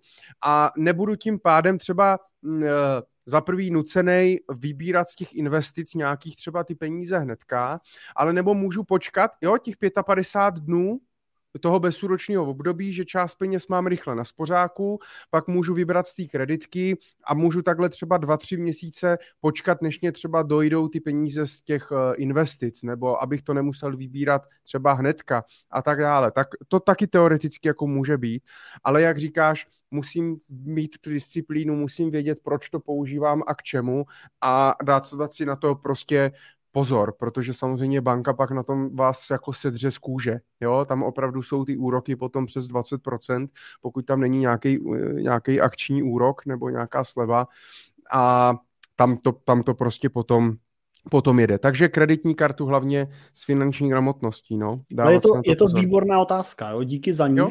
Je to dobrý dotaz a určitě je to prostě téma, o kterým je dobrý jako mluvit a přemýšlet na ním. Jo? Tady neexistuje univerzálně správná odpověď, je tady vždycky jenom vaše odpověď. Jo? A my, my můžeme říkat naše pohledy, naše hlediska, a vy můžete říct, že jsme úplně praštěný, protože prostě vy na tom dokážete vydělat spoustu peněz a držíte si prostě tu disciplínu, je to správně, je to v pořádku, jo, to prostě tak je. Jo, super. Máme tady ještě další dotaz eh, z e-mailu od Jaromíra Číška. Eh, měl bych na vás dotaz a inspiraci pro další díl, týká se financování vozu. V současnosti nikomu nic nedlužím, žádný úvěr, mám rezervu, a následně chci řešit koupy auta, na které ale v tuhle chvíli nemám. Snažím se striktně oddělovat potřeby a přání na věci, které si pouze přeji, bych si nikdy nepůjčil. Dobré, mohou počkat. Auto mezi ně ale nepatří, zanedlouho pro mě bude důležité. To může být samozřejmě z různých, z různých důvodů, to tady nerozepisoval. Řeším dva problémy. Uh, pojďme si je rozebrat. První, podle čeho si vůbec vybrat způsob financování jestli si vzít úvěr nebo si vzít leasing. Uh, to jsme tady i řešili, myslím, kolik, když jsi skupoval to auto? Půl roku? V zimě. Hmm. V zimě? No, to už je to rok? Jsem, no, já jsem ho kupoval v únoru. Jsem... Jo, aha. No, nevím, tak, tak... nevím, kdy ty jsi to vytáhl potom. to možná bylo později. Ne, myslím si, že hnedka někde nějak na začátku, tak tam jsme vlastně řešili, proč si bral úvěr, čas si kešoval, proč už si nešel do operativního leasingu a tak dále. Hmm. Ale zrovna ten výběr, podle čeho vybrat způsob financování, tak to se vlastně nedá paušalizovat. To se vlastně nedá říct. Každý má něco uh, u toho, protože a taky záleží, jestli to člověk kupuje na fyzickou osobu, anebo jako podnikatel. U podnikatele je, ten, je to ještě složitější a řekl bych, že to je na diskuzi i jako s daňařem nebo s nějakým hmm. Specialistou na financování, protože tam hraje roli, že pokud samozřejmě to kupuju na úvěr, tak to auto jde rovnou do mýho majetku, půjčuju si peníze, kupuju auto. U leasingu uh, si vlastně půjčuju, leasingovka mi to zaplatí, ale půjčuju si ten stroj a pak až na konci za nějakou dobu uh, si to odkoupím třeba za nějakou symbolickou cenu a přepíše to na mě. Takže skrz DPH, skrz odpisy a tak dále, tak u těch podnikatelských je to trošku složitější u té fyzické osoby tam podle mě bude hrát roli individuální nabídka. Kolik mě to prostě bude stát, jaký bude zatížení a za kolik mě to vlastně ta společnost hmm. zafinancuje. Uh, takže to bych hlavně řešil, bych řekl ten parametr jako finanční. Jenom jestli chceš doplnit, Jirko, nebo souhlasíš? Je to tak prostě, no, je to, tam, myslím, že u té fyzické osoby je to prostě matematika. Jo, kolik jo. mě to bude stát tam a kolik mi to bude stát tam. Případně parametry, kdy mi to umožní dřív splatit, pokud bych to chtěl dřív splatit nebo prodat. A... Ale teď pojďme na zajímavější dotaz. Uh, nevím, v jakém poměru skládat splátky a investice. V této chvíli mám každý měsíc přebytek cca 1000 euro. Což je kolik? 24 500. 24 236 korun podle Yahoo, no 24 tisíc korun. Um, tak my to ještě, já to, já to ještě teda musím, že to jako tisíc euro v pohodě, jo? Protože nebo jedno euro, 10 euro, 100 euro, to je v pohodě. A když někdo řekne 64 euro, tak nevím. Tak jo, tak jako hmm. musím to počítat. A pozor, jo. pak je ještě zajímavý, že Jaromír eh, žije v Německu, jo, takže něco jiného je tisíc euro v Německu, a... něco jiného je tisíc euro na Slovensku, jo, třeba jako pro, ještě jako pro, pro Tak a nebo v, nebo v Kazachstánu třeba, jo. A nebo v Kazachstánu, tam by možná to Nicméně, nic, no já, já byl, byl jsem v Bratislavě nedávno a tam jsem se ptal právě v kavárně slečny, jak dlouho jim trvalo, jak dlouho jí trvalo se to vlastně jako přeučit na to euro, na, jo, naučit myslet v eurech, ale oni už to tam mají dlouho. Uh, takže jdeme, tisíc euro zůstává. Co to viděla? Že už ani neví, že už je to dlouho, už že už, no, to, už, už, už to ani nepamatuje, co je slovenská koruna. Že se si zeptal, jak dlouho vydělává tisíc euro, tak si nechal výško nějaký, že... ne, no, no, je to, jako musím říct, že je to šílený, jo, protože uh, oni mi řeknou prostě uh, 3 eura a já, ty jo, jen tak málo, no to je super, 3 eura. Jo, a pak si to spočítá, že 3, 3 eura jako zapítí třeba a my jsme tam byli, my jsme přesně v Bratislavě byli s Danem někde na večeři, dali jsme nějaký, dali jsme si nějaký steak každý a, a Dvě stovky, jo, no tak to je dobrý. Říkal, 150 euro, já jsem říkal, jo, to, to je dobrý, 150, jsem zaplatil, pak jsem vylezl, říkal jsem, ty vole, počkej, 100, 100, 150 euro, co jsi to dal za maso. Ale v Maďarsku, v Maďarsku je to zase naopak, že jo, tam prostě třeba za snídaní zaplatí 6 tisíc forintů, že jo, takže tam, tam přijdeš, tam je to, tam, tam se, ale tam se vylekáš, to by bylo lepší možná. No nicméně jdeme, tisíc euro, čas z toho bude v budoucnu muset pokrýt koupy vozu.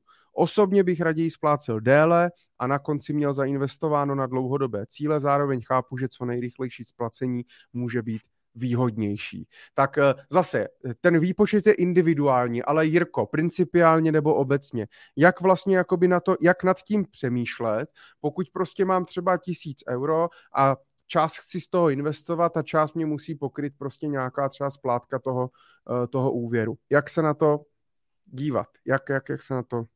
No, bereme ještě v potaz jednu věc a to je, eh, že auto není barák, a má nějakou svoji životnost. Jo. Auto, stejně jako jakýkoliv jiný materiál, který si kupujete, je spotřební zboží a bude tady s váma nějakou dobu. Teoreticky tady může být dlouhou dobu, jo. Jak může tady být s váma 20 let, ale je otázka za 20 let, jakou bude mít pro vás užitnou hodnotu a jakou bude mít uh, technickou jako hodnotu, jaký náklady bude stát údržba a tak dále. Takže když se budete dívat na to auto, řeknete si, že ho budete jezdit pět let, tak samozřejmě doba splácení by neměla přesáhnout eh, dobu, po kterou to auto chcete používat. Měli byste to vždycky financovat tak, aby na konci té doby tý, toho užitku jste to měli splacený. Či už jsme si zároveň odpověděli na otázku, jestli si mám půjčovat na dovolenou. Jo? Protože na dovolenou si půjčíte, odjedete, vrátíte se, užitek skončil, ale vy pak dalších 10-15 měsíců tu dovolenou splácíte. Jo? Takže nikdy A tak pokud bych, ji, pokud bych ji splácel 14 dní, tak je to v pohodě teda. Jako v průběhu jo to jo. Nebo možná i pokud by si splácel ne, před, tou, před tou dovolenou. Jo, tak... Pojedu na dovolenou za rok, teď si na ní jako půjčím, jo, a splácím to, respektive to uděláš v obrácení. Tak to si můžu našetřit, jo. Ty si na to šetříš, jo, no. a, tak pak to má smysl, jo, ale ne v obráceně. Takže to je jenom jako maximální dílka. Mm-hmm. A, to znamená, pokud mám auto, tak já nevím, jestli prostě u toho auta uvažovat o desetiletým horizontu. Já nemám úplně zkušenost. Jako mám třeba auto, mám deset let, jo, já mám jedno auto, prostě, který máme, tak mám takhle dlouho je na nějaký jako hranici, kde se prostě blíží k tomu, že bude potřeba ho měnit. Je to prostě tady s ním někde pojíždíme prostě po okolí. Uh, ale to si musíte odpovědět vy, jo? na jak dlouho to auto budete chtít mít a pak asi jako přemýšlet, jo? jestli budu teda mít auto na 10 let a budu splácet to auto, nevím, a jestli 10 let ne, ale udělám si nějaký úvěr na 6 let, anebo 3 roky, no tak asi pokud ho mám 10 let a budu ho splácet 6 let, tak mi to nevadí. Jo? Tak uh, klidně jako použiju uh, šestiletý úvěr. pokud mám to auto na pět let, tak vždycky ta splátka musí být do té doby těch pěti let. Ještě u toho auta je taky potřeba přemýšlet, jestli je to aktivum nebo je to pasivum. Jo, jestli to je auto, který si kupujete druhý do rodiny, typicky máte rodinného kombíka a chcete si k němu koupit kabrioleta na léto, a je to auto, který využijete jenom přes léto pro radost, vaše manželka s ním nepotřebuje jezdit na nákupy, protože bydlíte ve městě a tak dál, tak eh, jako pak je to luxus, eh, a přemýšlíte nad tím jinak. Pokud ale to auto potřebujete proto, abyste mohli dojíždět do zaměstnání nebo se věnovat nějakému svýmu podnikání a bez něj by to nešlo, no tak je to zase trošku jiný úhel pohledu. Je to pracovní nástroj, který prostě vy potřebujete a díky němu můžete vydělávat, takže, ale, ale uměrně tomu je potřeba zvažovat i to, jaký auto si kupuju. Jo? Prostě do nějaký úrovně si to auto kupuju, nějaká cena toho auta je cena, kterou platím za jako investici do toho, abych mohl třeba podnikat nebo jezdit do práce a nad nějakou částku na to mi může stačit auto, já nevím, jako za čestí řeknu, jo, za 500 tisíc korun, ale pokud si koupím auto za milion a půl, tak ten milion, co jsem si koupil plus, tak už je uh, nějaký luxus, který si pořizuju. Takže i na tohle je dobrý se dívat a přemýšlet o tom, jaký typ auta chci, za co v tom autě platím a jak rychle to chci mít uh, splacený. Typicky za jako luxus ten bych se snažil splatit rychlejš. Jo? Tam bych se snažil, aby ta splátka nebyla příliš dlouhá, ale za tu užitnou hodnotu klidně můžu platit prostě po tu dobu té životnosti hmm. toho, hmm. toho zařízení. Zajímavý, zajímavý příměr. Eh, díky za to. Ještě mě napadají dvě takové věci. První věc, že asi taky bude záležet, eh, za kolik si vlastně půjčuju. To znamená, mm-hmm. jaký, ten, mhm. jaký je ten úrok, protože uh, před třema, čtyřma rokama, kdy se dali, no co před třema, čtyřma rokama, před dvouma, před rokem a půl možná, před dvouma, kdy se dali, vím, že kluci vyřizovali v podstatě, jakoby, myslím, že historicky byla nejnižší půjčka na auto, tuším 2,9, ale v průměr byly někde kolem 3,5, 3,5% eh, se dalo půjčit na auto. Jo, pokud jsem si schopný půjčit za 3,5%, tak mě možná dává smysl i si to jako v uvozovkách natáhnout na co nejdíl, ne samozřejmě na 25 let, třeba tam to jako uh, počítat s tou užitností jako délky, jak dlouho to chci užívat a tak dále, ale i pokud bych to chtěl užívat pět let, a tak bych si dokázal představit natáhnout na 10 let s tím, že pak to prodám za nějakou zůstavkovou hodnotu, doplatím ten úvěr a tak dále, pokud vedle toho budu investovat. Jo? Dneska je to něco jiného, pokud prostě na auto si můžu půjčit za 9, procent za 10, tak tam už je to prostě, tam už je to otázka, je to jako, tě, je to, je to jako těžký. Jo? Uh, to znamená, že tam bych už jako uh, možná uh, se snažil spíš to splatit co, uh, co nejrychlejc, um, nebo si možná ani nepůjčit tolik. Druhá věc, která mě s tomu ještě napadá, tak jsou nějaký protože Jarda k tomu zmiňoval i, že chce zainvestovat k tomu a chce, mít, chce si splnit vlastně jako nějaký dlouhodobý, dlouhodobý cíle. Uh, tak já bych se na to, nebo já se vždycky s klienty na to dívám tak, OK, pojďme si říct, jaký je ten cíl. Tak mám cíl nějaký renty, moje cílová částka, že za 20 let chci mít třeba 30 milionů korun a k tomu musím investovat, já nevím, 30 tisíc měsíčně. Jo? Musím se podívat, jestli na to mám nebo nemám. Jo? Pokud na to mám, tak OK, investuju 30 tisíc měsíčně. Do toho se mě najednou aktualizuju plán, narodí se mě dvojčata, potřebuju auto, nebo narodí se mě dítě, potřebuju auto, cokoliv, potřebuju větší auto a tak dále. A najednou jakoby řeším, OK, uh, to auto mě bude stát XY na nějaký spláce, nemám na to prostě nějaký cash, nechci to vybírat z těch investic. No a tam je pak prostě otázka, uh, jako i bych se jako díval, OK, já si budu muset stáhnout část peněz na splátku toho auta. Vím, že to auto prostě musím vyřešit. Je pro mě tuto chvíli prioritnější než ta renta, tak dává logiku část peněz samozřejmě stáhnout z toho cíle na tu rentu a použít to na to, na to auto. Ale uh, zkusil bych se i jako uh, podív... mluvím o tom, jak to říct, mluvím o tom, abych si to porovnal, je důležitý porovnání s tím cílem, protože pokud pro mě renta a finanční svoboda je hodně důležitá, tak mě to může motivovat k tomu vzít auto co nejlevnější, abych si vlastně jako z toho, jo, z té měsíční částky, kterou si musím vzít, vzal co nejmíň. Pokud bych to neporovnal, tak by se přesně mohlo stát, jak ty říkáš, že si koupím jako naddimenzovaný auto jenom proto, že se mně líbí, nebo protože na to měsíčně mám, jo, a, tak dále, tak si místo za 500 tisíc koupím za milion, protože už tam, už tam jako to neporovnám třeba s tím důležitějším finančním cílem. Takže toto ještě si myslím, že je jako důležitý point za mě. Souhlasím. Souhlasím, ale je to zase hrozně jako zajímavá jako um, úvaha pro to zamyšlení, protože i to, co si tykon říkal, je přesný a je potřeba si uvědomit, že nic by nemělo jít úplně ode zdí ke zdi. Jo? Že, já třeba nejsem úplně zásadní fanda takových těch jako fire přístupů, kdy prostě ty lidi, je to ten přístup, kdy ty mladí lidi směřují k blízké finanční nezávislosti a uh, škrtají všechny svoje výdaje prostě a žijou opravdu na naprosto jako minimálních nákladech. Já občas vidím nějaký videa, jako si doma smažejí vlastní brambůrky a podobné věci, aby ušetřili prostě 20 korun za pití prostě brambůrek. A to nedělají, aby ušetřili, ne, ale je to chutná líp. No tak to, tak některý ne, Michale. ale, eh, ale eh, a to už si myslím, že je moc, Stejně tak Nebo... zase si myslím na mhm. druhou stranu je moc, když budete žít na úvěr, když budete žít na kreditní kartu a budete žít na dluh. Teď to není ten příklad, co jsme řešili před chviličkou, že využíváte kreditku, ale že prostě žijete, jako jsem třeba já měl na začátku v tom kontokorentu třeba, jo, a prostě uh, a, a žiju na nějaký hraně jenom proto, abych mohl ukázat kámošům, že jsem prostě byl na lepší dovolený a mám to auto o kousek lepší a přitom prostě doma se třesu, aby mi nepřišel exekutor prostě a tak dál. Tak to taky není dobře. Takže je potřeba potřeba hledat nějakou jako rozumnou variantu, třeba jo, jako říct si dobře, já si koupím to auto, mě by třeba stačila na dopravu do toho zaměstnání Fábie, a teď, co mi to přinese, jo? Přál bych si Oktávy, ale koupím si Fábii.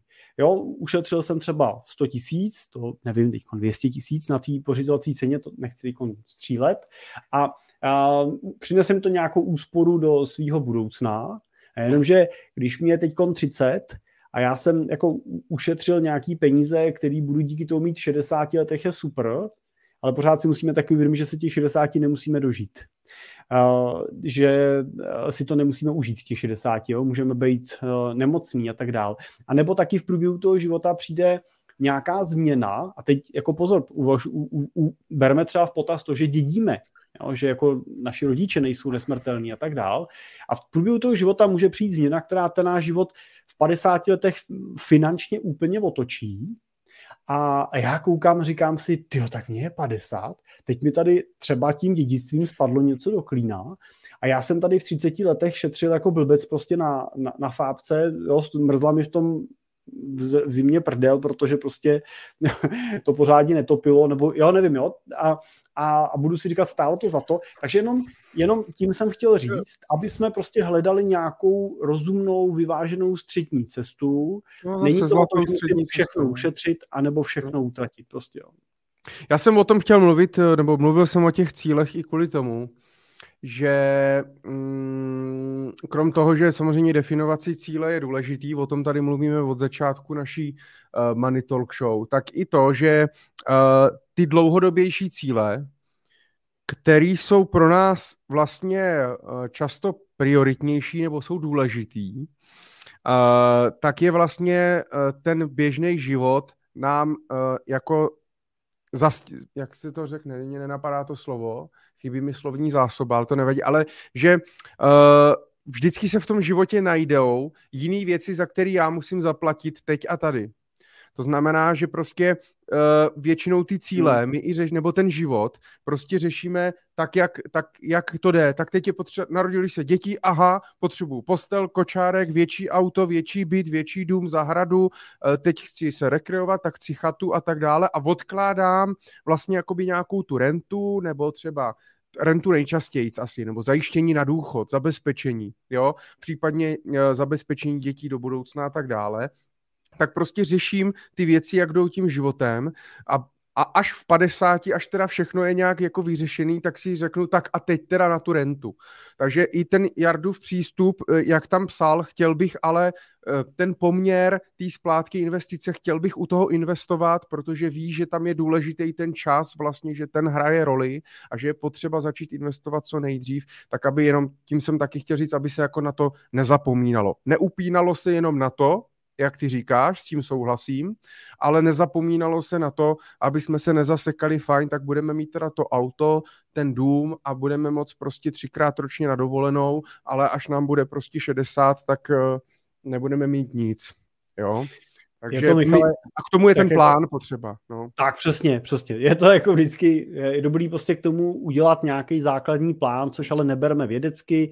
Je to prostě o tom vzít si kalkulačku a spočítat si, kolik, kde dneska jsem, kolik peněz dneska mám, kolik mám k dispozici volných peněz, a podívat se na to, kam se chci dostat a kolik peněz na to budu potřebovat. Když chci jednou čerpat nějakou rentu, budu si z ní brát třeba nekonečnou rentu, tak budu z ní vybírat třeba 4%, tak eh, kolik peněz na to potřebuju a uh, pak přemýšlet, co v průběhu té cesty toho našeho života nám ještě může přijít do cesty a tu naší finanční situaci pozitivně nebo negativně ovlivnit co jsou faktory, které jsou jistý a které jsou nejistý po té cestě.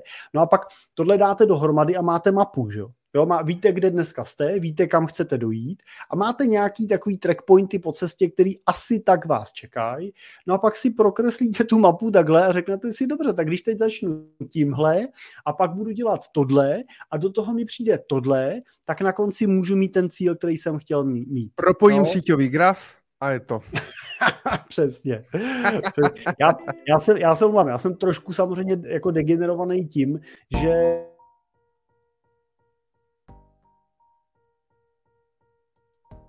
já ho násobně víc, než reálně potřebují pro zajištění těch svých cílů a pro splnění, eh, nebo pro zajištění třeba renty a svojí budoucnosti. A mnohem víc přesně jako vedeme tu diskuzi o té reálné jako smysluplnosti a využitelnosti toho majetku a o tom, jak s tím majetkem pracovat, jako utrácet to. Takže eh, je, je, jenom tím si říct, že prostě to je situace, do které se řada z vás jako dostane, když budete zodpovědný a proto stojí za to uvažovat i o tom, jako kolik třeba naopak nemusím odložit a můžu teď utratit, proto abych ten život nežil až jednou, ale žil jsem ho i teď. Máme za sebou hodinu a půl. Takže bych si dal trošičku malou pauzu. Děkujeme. Na čurání, jo? Eh, ne. Zavedeme, nebo zavedeme. Mně to vypadalo, to nevadí. Uh, trošku si odpočineme od těch dotazů. Uh, já bych tady jenom pozdravil pár fanoušků našich loajálních. Iveta Grábnerová píše, ahoj, zdravím, do trochu pozděl, dokoukám ze záznamu. Děkujeme, děkujeme moc, zdravíme taky. Kubas 911, asi Porsche. Dobrý večer, zdravíme taky, děkujeme. Ondra Sirový píše, že je zajímavé nás slyšet na standardní rychlost, že se nás standardně pouští na 1,75. Dobrý den, všichni vás zdravíme, děkujeme za pozornost. Jestli byl slyšen Ale tak teď to musí být hrozně, ale to je fakt, že pro Ondru teďka musí být hrozně zpomalení vlastně. OK, Lenka nás chtěla naštvat trošku. Zdravím kluci, poprvé vás sleduju online z Madeiry, kam jsem utekla před zimou a také před kvůli předvánočnímu zmatku a mám čas sledovat stream. Jinak vás pravidelně sleduji offline, jste skvělí. No tak Lenko, my děkujeme za to, že nás samozřejmě sleduješ na Madejře online a utekla si kvůli tomu, abys nás v klidu mohla sledovat, takže to... Tak závidíme, závidíme. Takže děkujeme. Díky. Můžeš poslat uh, na Manitalkshow zavináš simple.cz nějaké fotky z Madeiry. Tam bude asi, kolik bude na Madejře?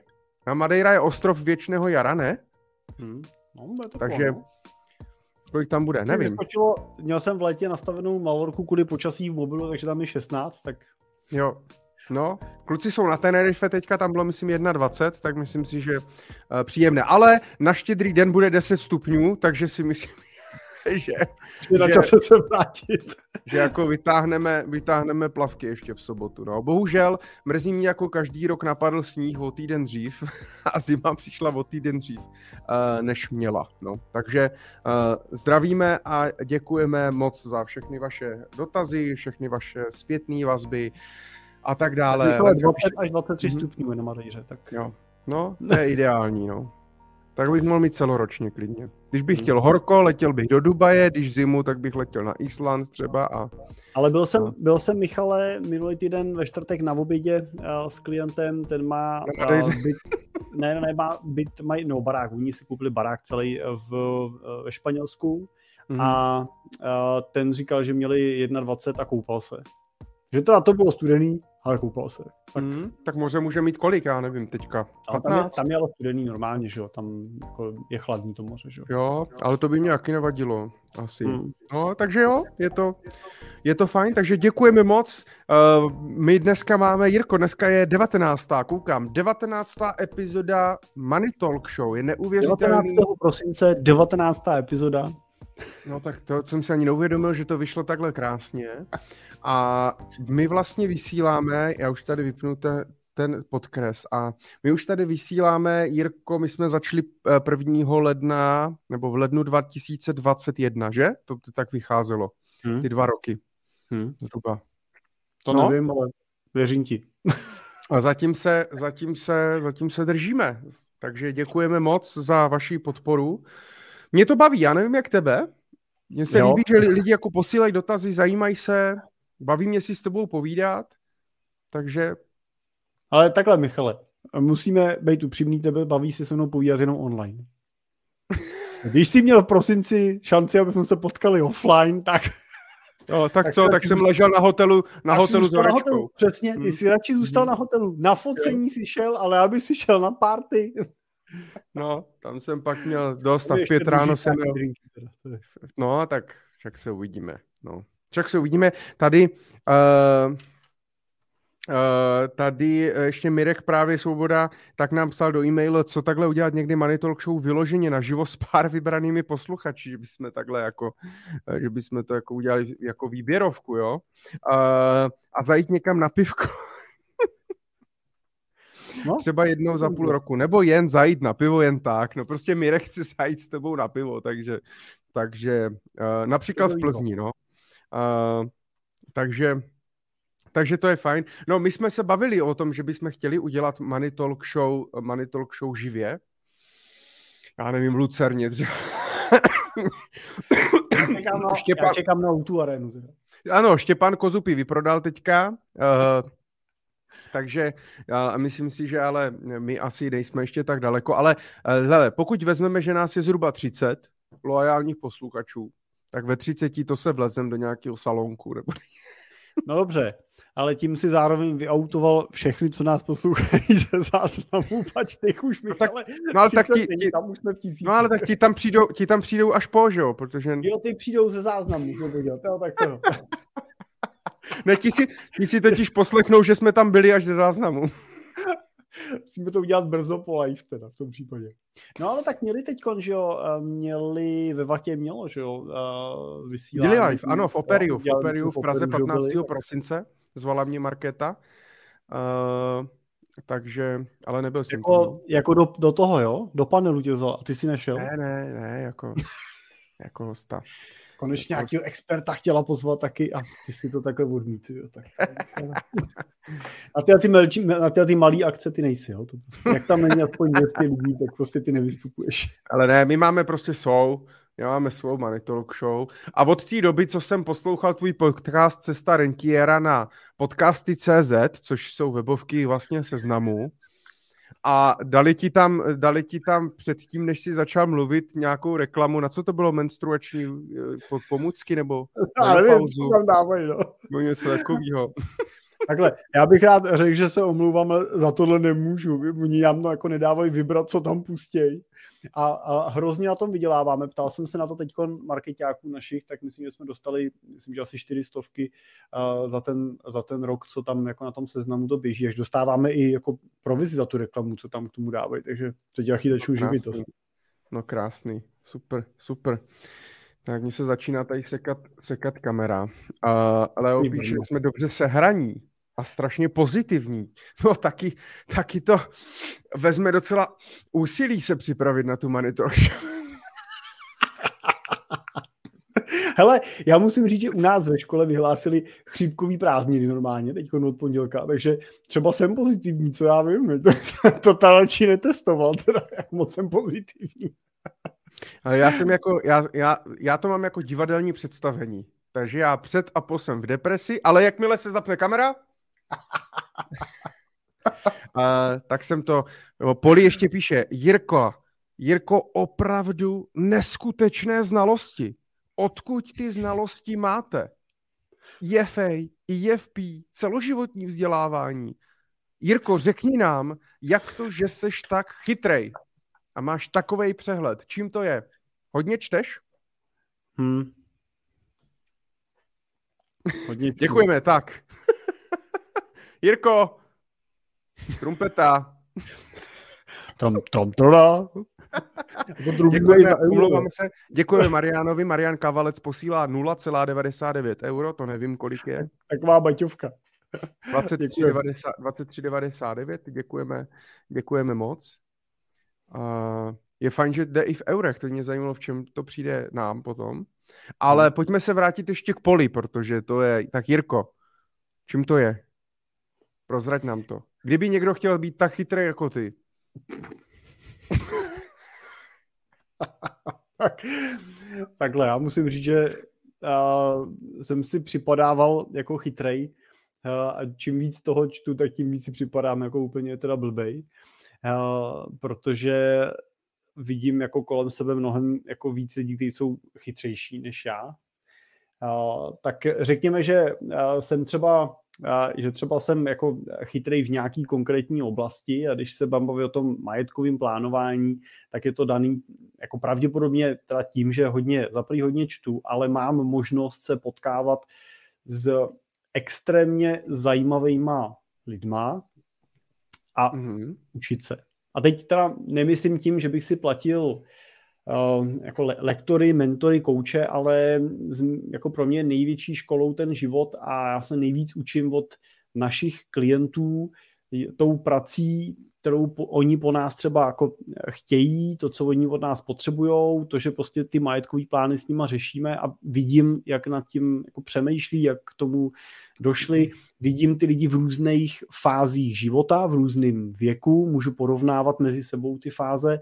To osobně jako považuji za nejsilnější školu, a takovou teda, kdybych řekl jako softovou školou, kterou bych úplně nedoporučoval, tak eh, pro mě bylo, když jsem si ve 23 letech skočil eh, na slovenském ráji z vodopádu. Já jsem teda úplně neskočil, a z ní teda spíš jako, jako spadnul. Teda.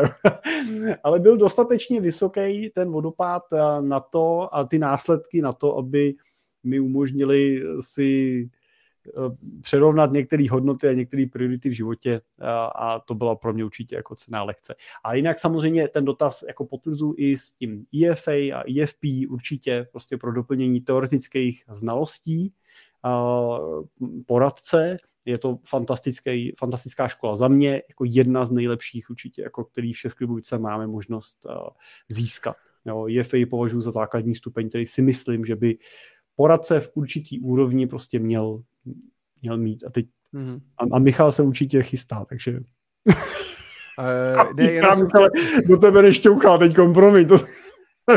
ne, v pohodě, to jsem zvyklý od tebe. Ale uh, ne, ne mě o to jenom, že to je poměrně jako zajímavý, to znamená, že hodně čteš, hodně hmm. Posloucháš nějaký audioknihy, to znamená, snažíš se prostě čerpat nějaké informace, pokud někoho nebaví, ale třeba číst, tak přesně ten lidský kapitál, to znamená potkávat se a bavit se s lidma. Kdekoliv, jakkoliv, já jsem i jel, prostě byl jsem v, tý, byl jsem v Praze minulý týden a prostě ráno mě vezl taxikář a on říká, já se omlouvám, já jsem jenom obyčejný taxikář, takže kdyby vás to jako nějak nezajímalo, tak řekněte, jo.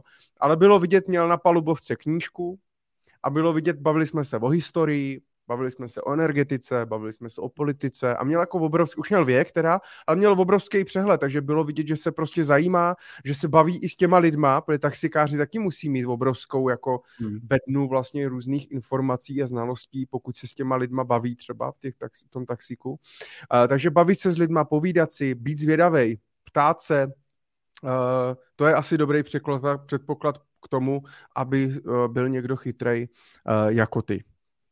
A ještě, ještě mě možná řekni, je to dobrý předpoklad, pokud uh, pomu, po, jakoby pomáhají ti třeba tvoje znalosti uh, a to, že něco víš a nejseš úplně hloupej, pomáhá ti to taky k tomu být úspěšný v biznisu a vydělávat peníze? Jako ty znalosti? No. No, že nejsi mm. prostě úplný idiot, tak... Já, no já si myslím, že určitě. Já, já nevím, já moje jako, řekněme, jako nějaká silná stránka je schopnost jakoby se dívat eh, dopředu, zvažovat různý scénáře a pak být jako dostatečně línej na to, abych to nechtěl všechno potom odpracovat sám, ale byl jsem schopný jako rozhodit tu práci mezi lidi. Jo. Je to taky jako blbý říct, ale funguje takový to klasický rozděl a panuj. Jo. A tím panuj nemyslím nějak jako panovačně, ale že bych možná jako rozděl a řiď. Jo. Ne řiď, ale tak... Se to zamotáváš tak, trošku. No, tak to si myslím, že je důležitý a samozřejmě si myslím, že k tomu prostě potřebuješ nějaký nějaký jako přesah prostě, jo, jako hmm. já třeba musím říct, že v, dneska, když jako chci pracovat pro bohatý a úspěšný lidi, tak musíš do toho vztahu vstupovat i s nějakou jako sociální dovedností a jako i nějakým jako emočním a znalostním přesahem prostě. Jo, přijít jenom s tím, že řekneš, tady jsem fantastický na to, že vám tady perfektně zpracuju portfolio z ETF a o ničem jiným se nebavme, tohle prostě je ten rámec, který budeme spolu řešit, tak asi do nějakého rámce to prostě může fungovat, ale to, co jako já dneska vidím, je, že prostě pokud se dělat s těma úspěšnýma, tak oni jako v tobě hledají partnera pro diskuzi, že jo? Pro, pro debatu, pro rozhovor. A, a ty by si měl být schopný ten rozhovor výst jako na různý témata, které jsou pro ně důležitý. No a to je přesně proč by člověk, proč ty máš určitě, nemusíš mít vysoký IQ, ale můžeš mít, no, měl bys mít vysoký, uh, vysoký uh, EQ, to znamená hmm. emoční kvocient a tu emoční inteligenci vlastně. To znamená být schopný vlastně komunikovat, uh, vést nějaký dialog, být empatický uh, a zároveň samozřejmě zajímat se a tak dále. Když jsme ještě tady jenom, ty si nakousl tu FU, EFP, tak ať to tady ne, Leo už se psal dvakrát. Uh, kluci zajímá klienty někdy certifikát EFA nebo EFP, European Financial Advisor nebo European Financial Planner, uh, což jsou nějaký certifikace evropský pro finanční poradce. Mohli byste popsat náročnost získání těchto certifikátů? Mají smysl? Jak dlouho vám trvalo získat? Tak Jirko. Mm, já uh, nevím, jestli to ty klienty úplně zajímá. My o tom mluvíme a píšeme na webových stránkách, takže pokud ten klient si projde naše webovky, tak ví, že nějakou takovou certifikaci máme. Používám EFP, což je ten vyšší stupeň, tak používám eh, za jménem, nebo používá se za jménem, takže používám ho v, jako v mailových podpisech a v komunikaci. Ale jestli je to jako klíč k marketingově k úspěchu, nevím, ale my jsme to ze začátku třeba hodně jsme s tím pracovali, komunikovali jsme to, takže myslím, že v té první fázi nám to pomohlo. Teď nemám to úplně jako ověřený. Uh, myslím si, že to určitě užitečný je, že to, že ten poradce tu certifikaci má, už je znakem toho, že se nějakým způsobem systematicky vzdělává, protože na ten certifikát, abyste ho získali, musíte absolvovat nějaký přípravný kurz, který plus minus půl roku až tři čtvrtě roku trvá. Je to vždycky, jsou to plus minus jako dva dny, myslím, že teď nám tam jezdí kolega, je to jednou za dva nebo tři týdny, na dva dny odjíždí, plus mají pak nějaký studijní skupiny, kdy se na to připravuje, musí nastudovat docela jako penzum informací, je to celkem rozsáhlý a, a musí se složit zkouška. Ta zkouška není úplně jako dávačka, není jednoduchá. Jo? Prostě ten člověk na to musí být připravený. Skládá se teoretická část a pak praktická část. V obou dvou těch eh, stupních. Na to IFP pak platí to, že musí mít minimálně, myslím, že dva roky IFA a pak můžu teprve uh, získat eh, certifikát IFP a zase běží se na něj kurz podobné dílky, ne, ne levnej a zase se skládá zkouška teoretická, praktická.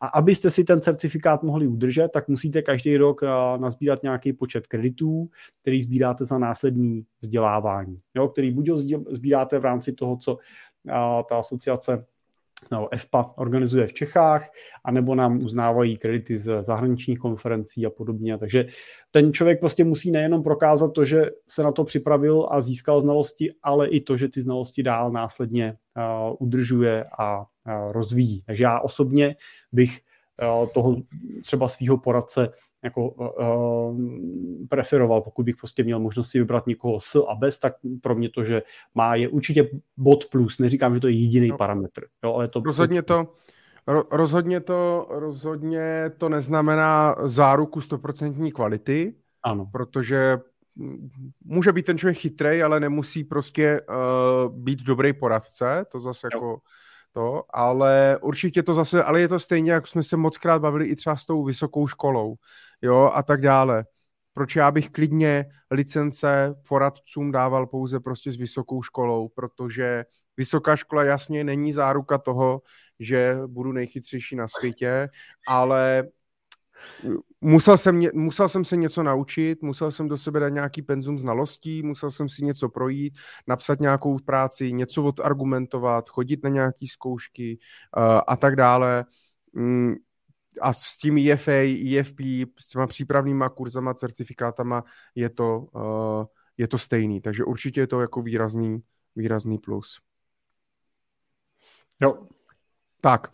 Uh, už se mě tady, už se nám tady trošku hádají v komentářích, ale nemusíte se bát, já si dotazy, uh, klidně nás spamujte, já si je značím hvězdičkou, takže určitě se k ním, určitě se k ním uh, dostanu, takže klidně pište, pište, uh, pokud on už někdo může pít, že jo, protože máme ten vánoční speciál.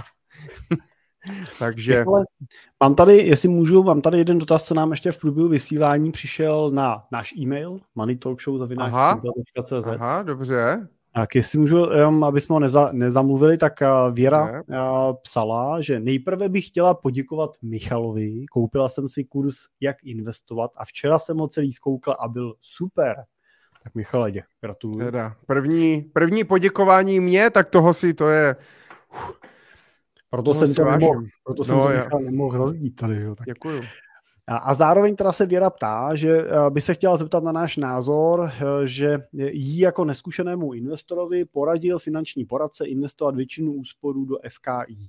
A pak jsem našla Jirkovo video, proč nemám rád FKI a znervozněla jsem. tak, tak, tak se ptá na názor. Tak, tak Michale, řekni, jak to vidíš ty se FKIčkama.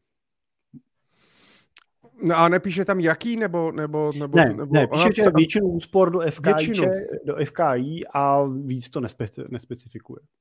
Tak můžeme jo. asi obecně říct, jak třeba to vidíš třeba se FKIčkama. Ty jsi odpůrce, že? Nebo jak, jak, jak ty vlastně vnímáš? Já ani nevím, jestli se ti to nějak aktualizovalo. Ty je nevyužíváš v portfoliu v tuhle chvíli, ne? Já nevyužívám. Já bych se nechtěl úplně označit za odpůrce, jo? protože máme třeba v asociaci kolegy, který hmm. staví uh, ty svoje strategie právě na strategiích postavených z fondů kvalifikovaných investorů a řekl bych, že to dělají jako velmi dobře a rozhodně bych v jejich případě neměl jako žádnou obavu o tom, že to nedopadne dobře, jo? No, že, že nedojde to portfolio k úspěchu. Ale zároveň bych chtěl říct, že oni jsou skutečně jako profesionálama na svém místě, který jdou velmi do hloubky v analýze toho, kam ty peníze s klientama vkládají. Mají obrovskou analytickou databázi, přesně tak.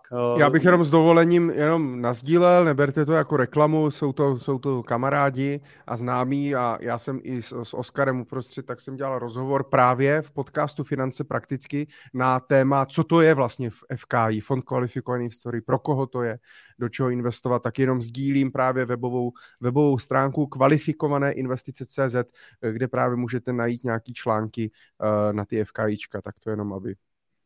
Jo.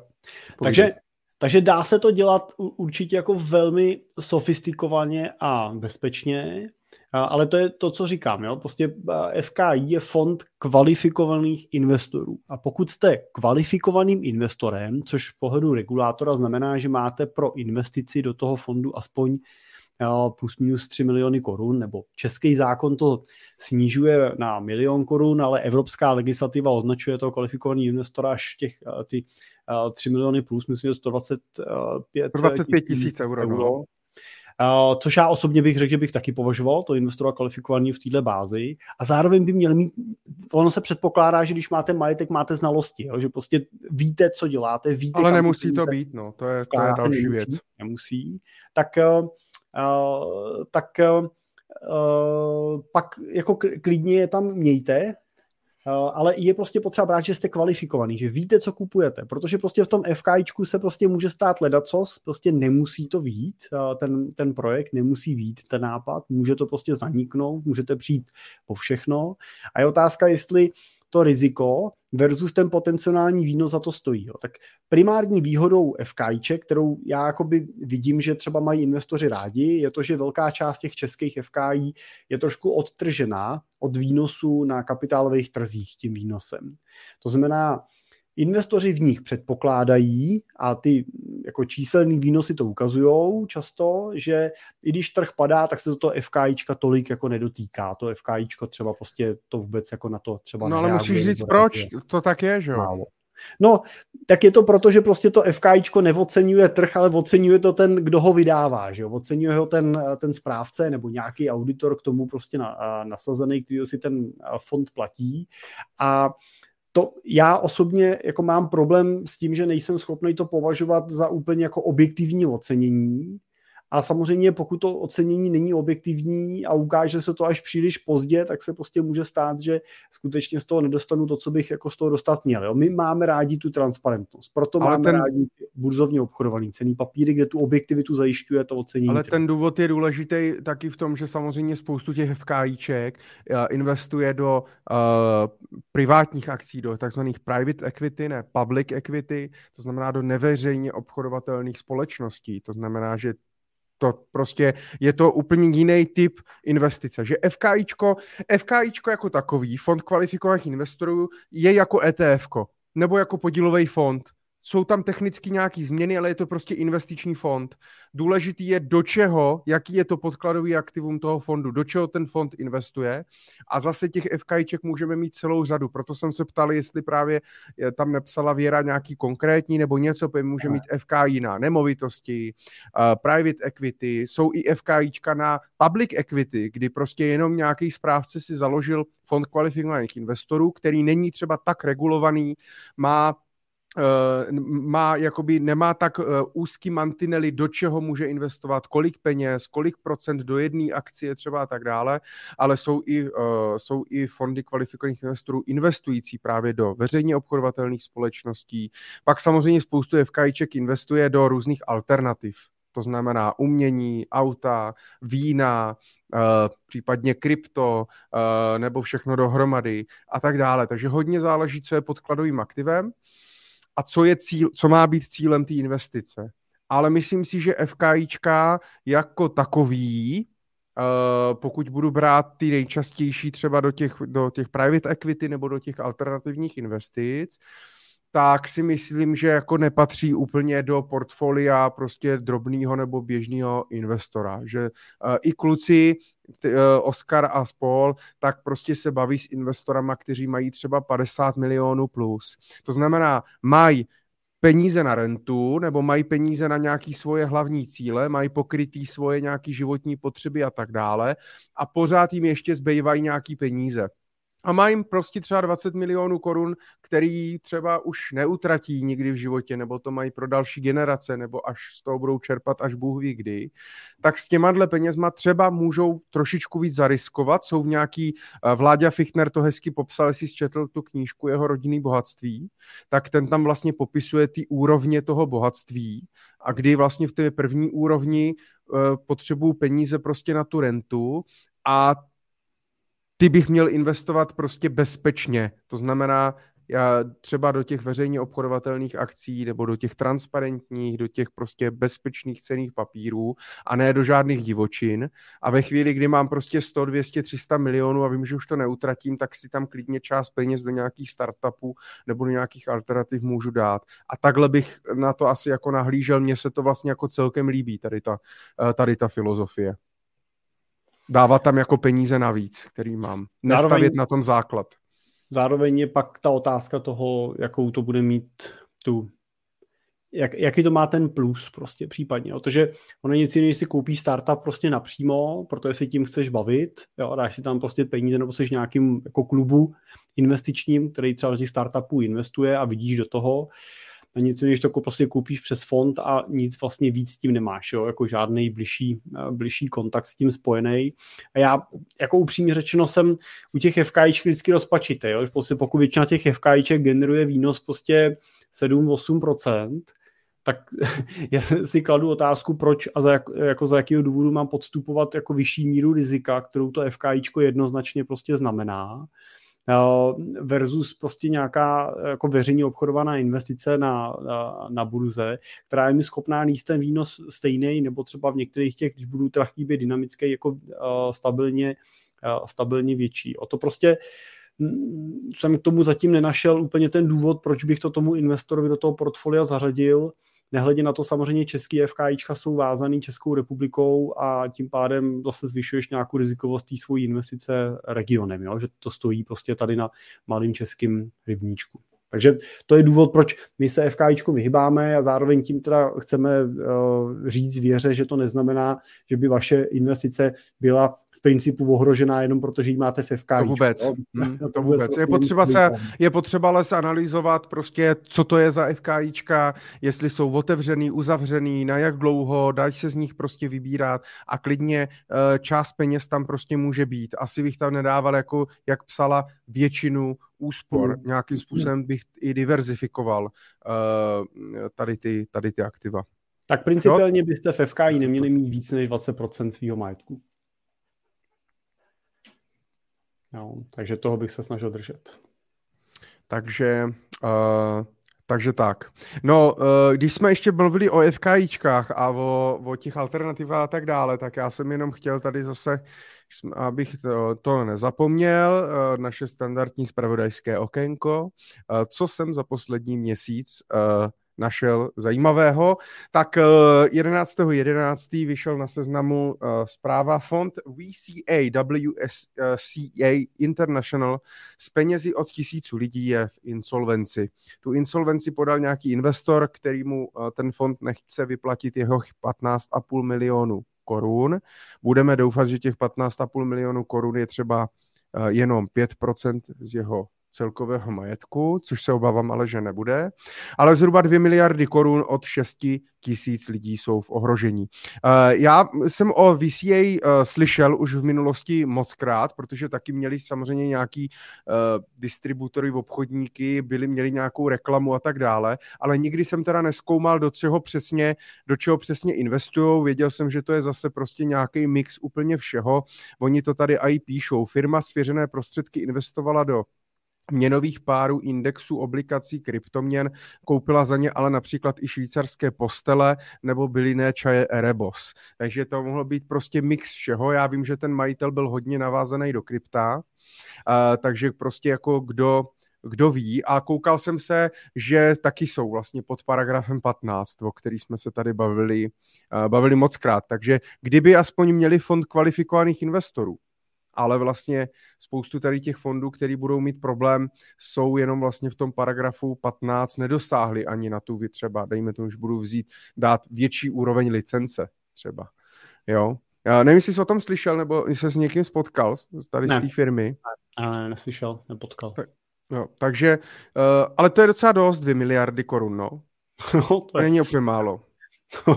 To je dost Michal. No, když si vezmu, že Ondra Janata vlastně uh, z Growing Way, uh, o který jsme tady taky mluvili, tak tam bylo, myslím, jenom 850 milionů, tuším. Hmm. Jenom 900.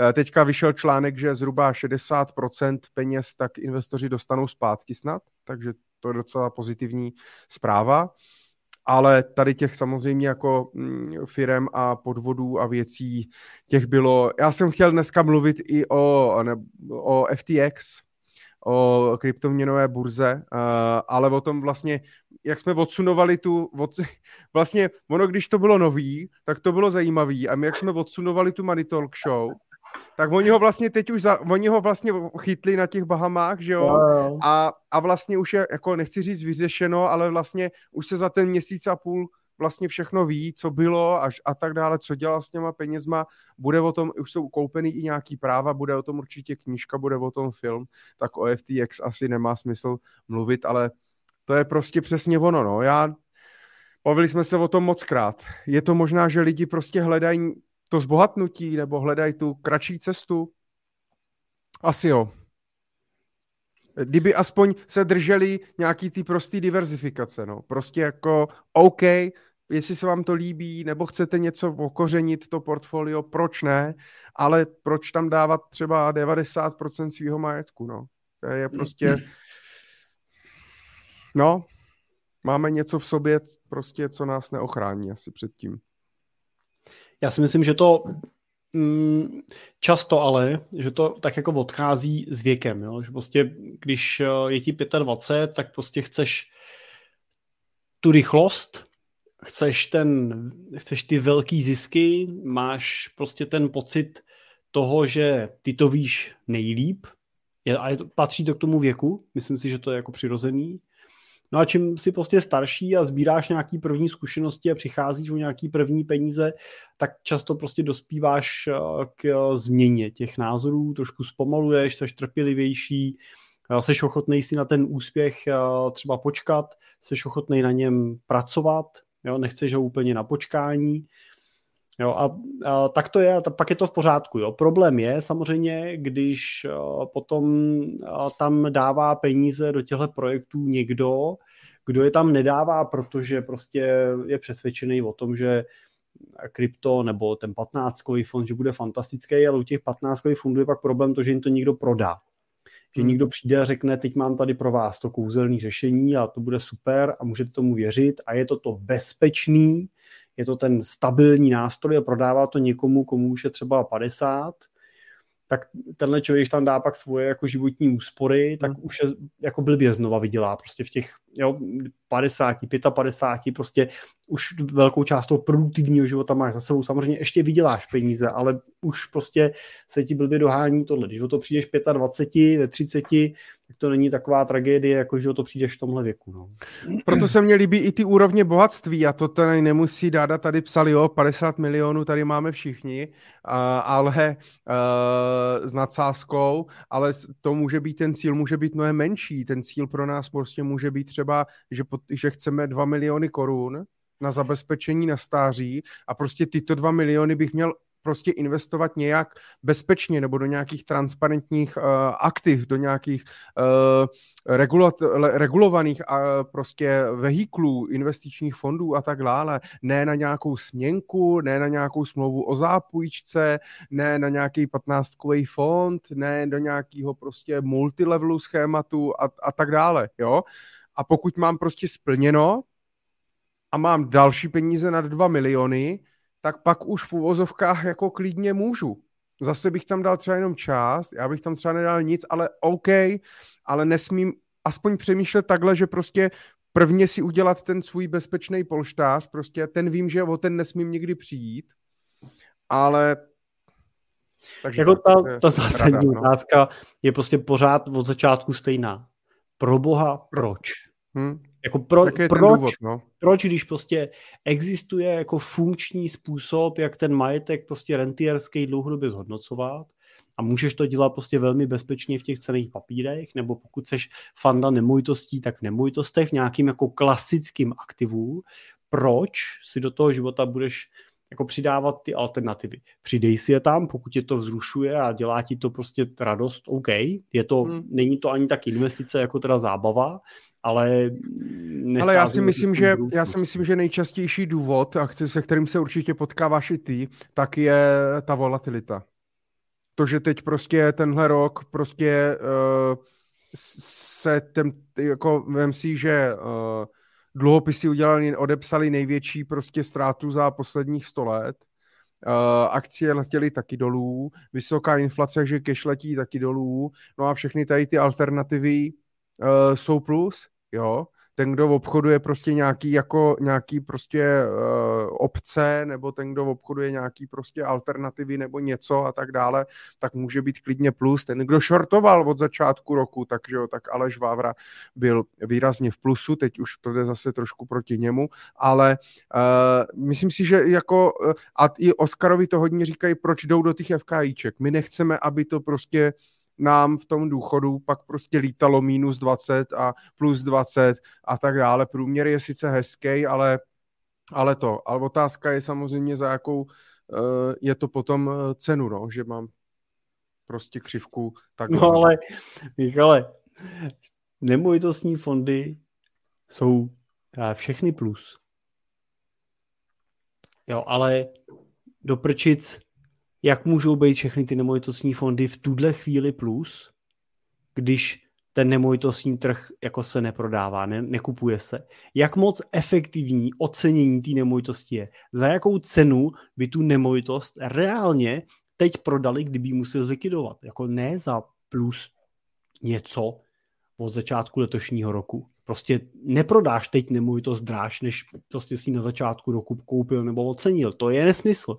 A pak to podle mě není pravda.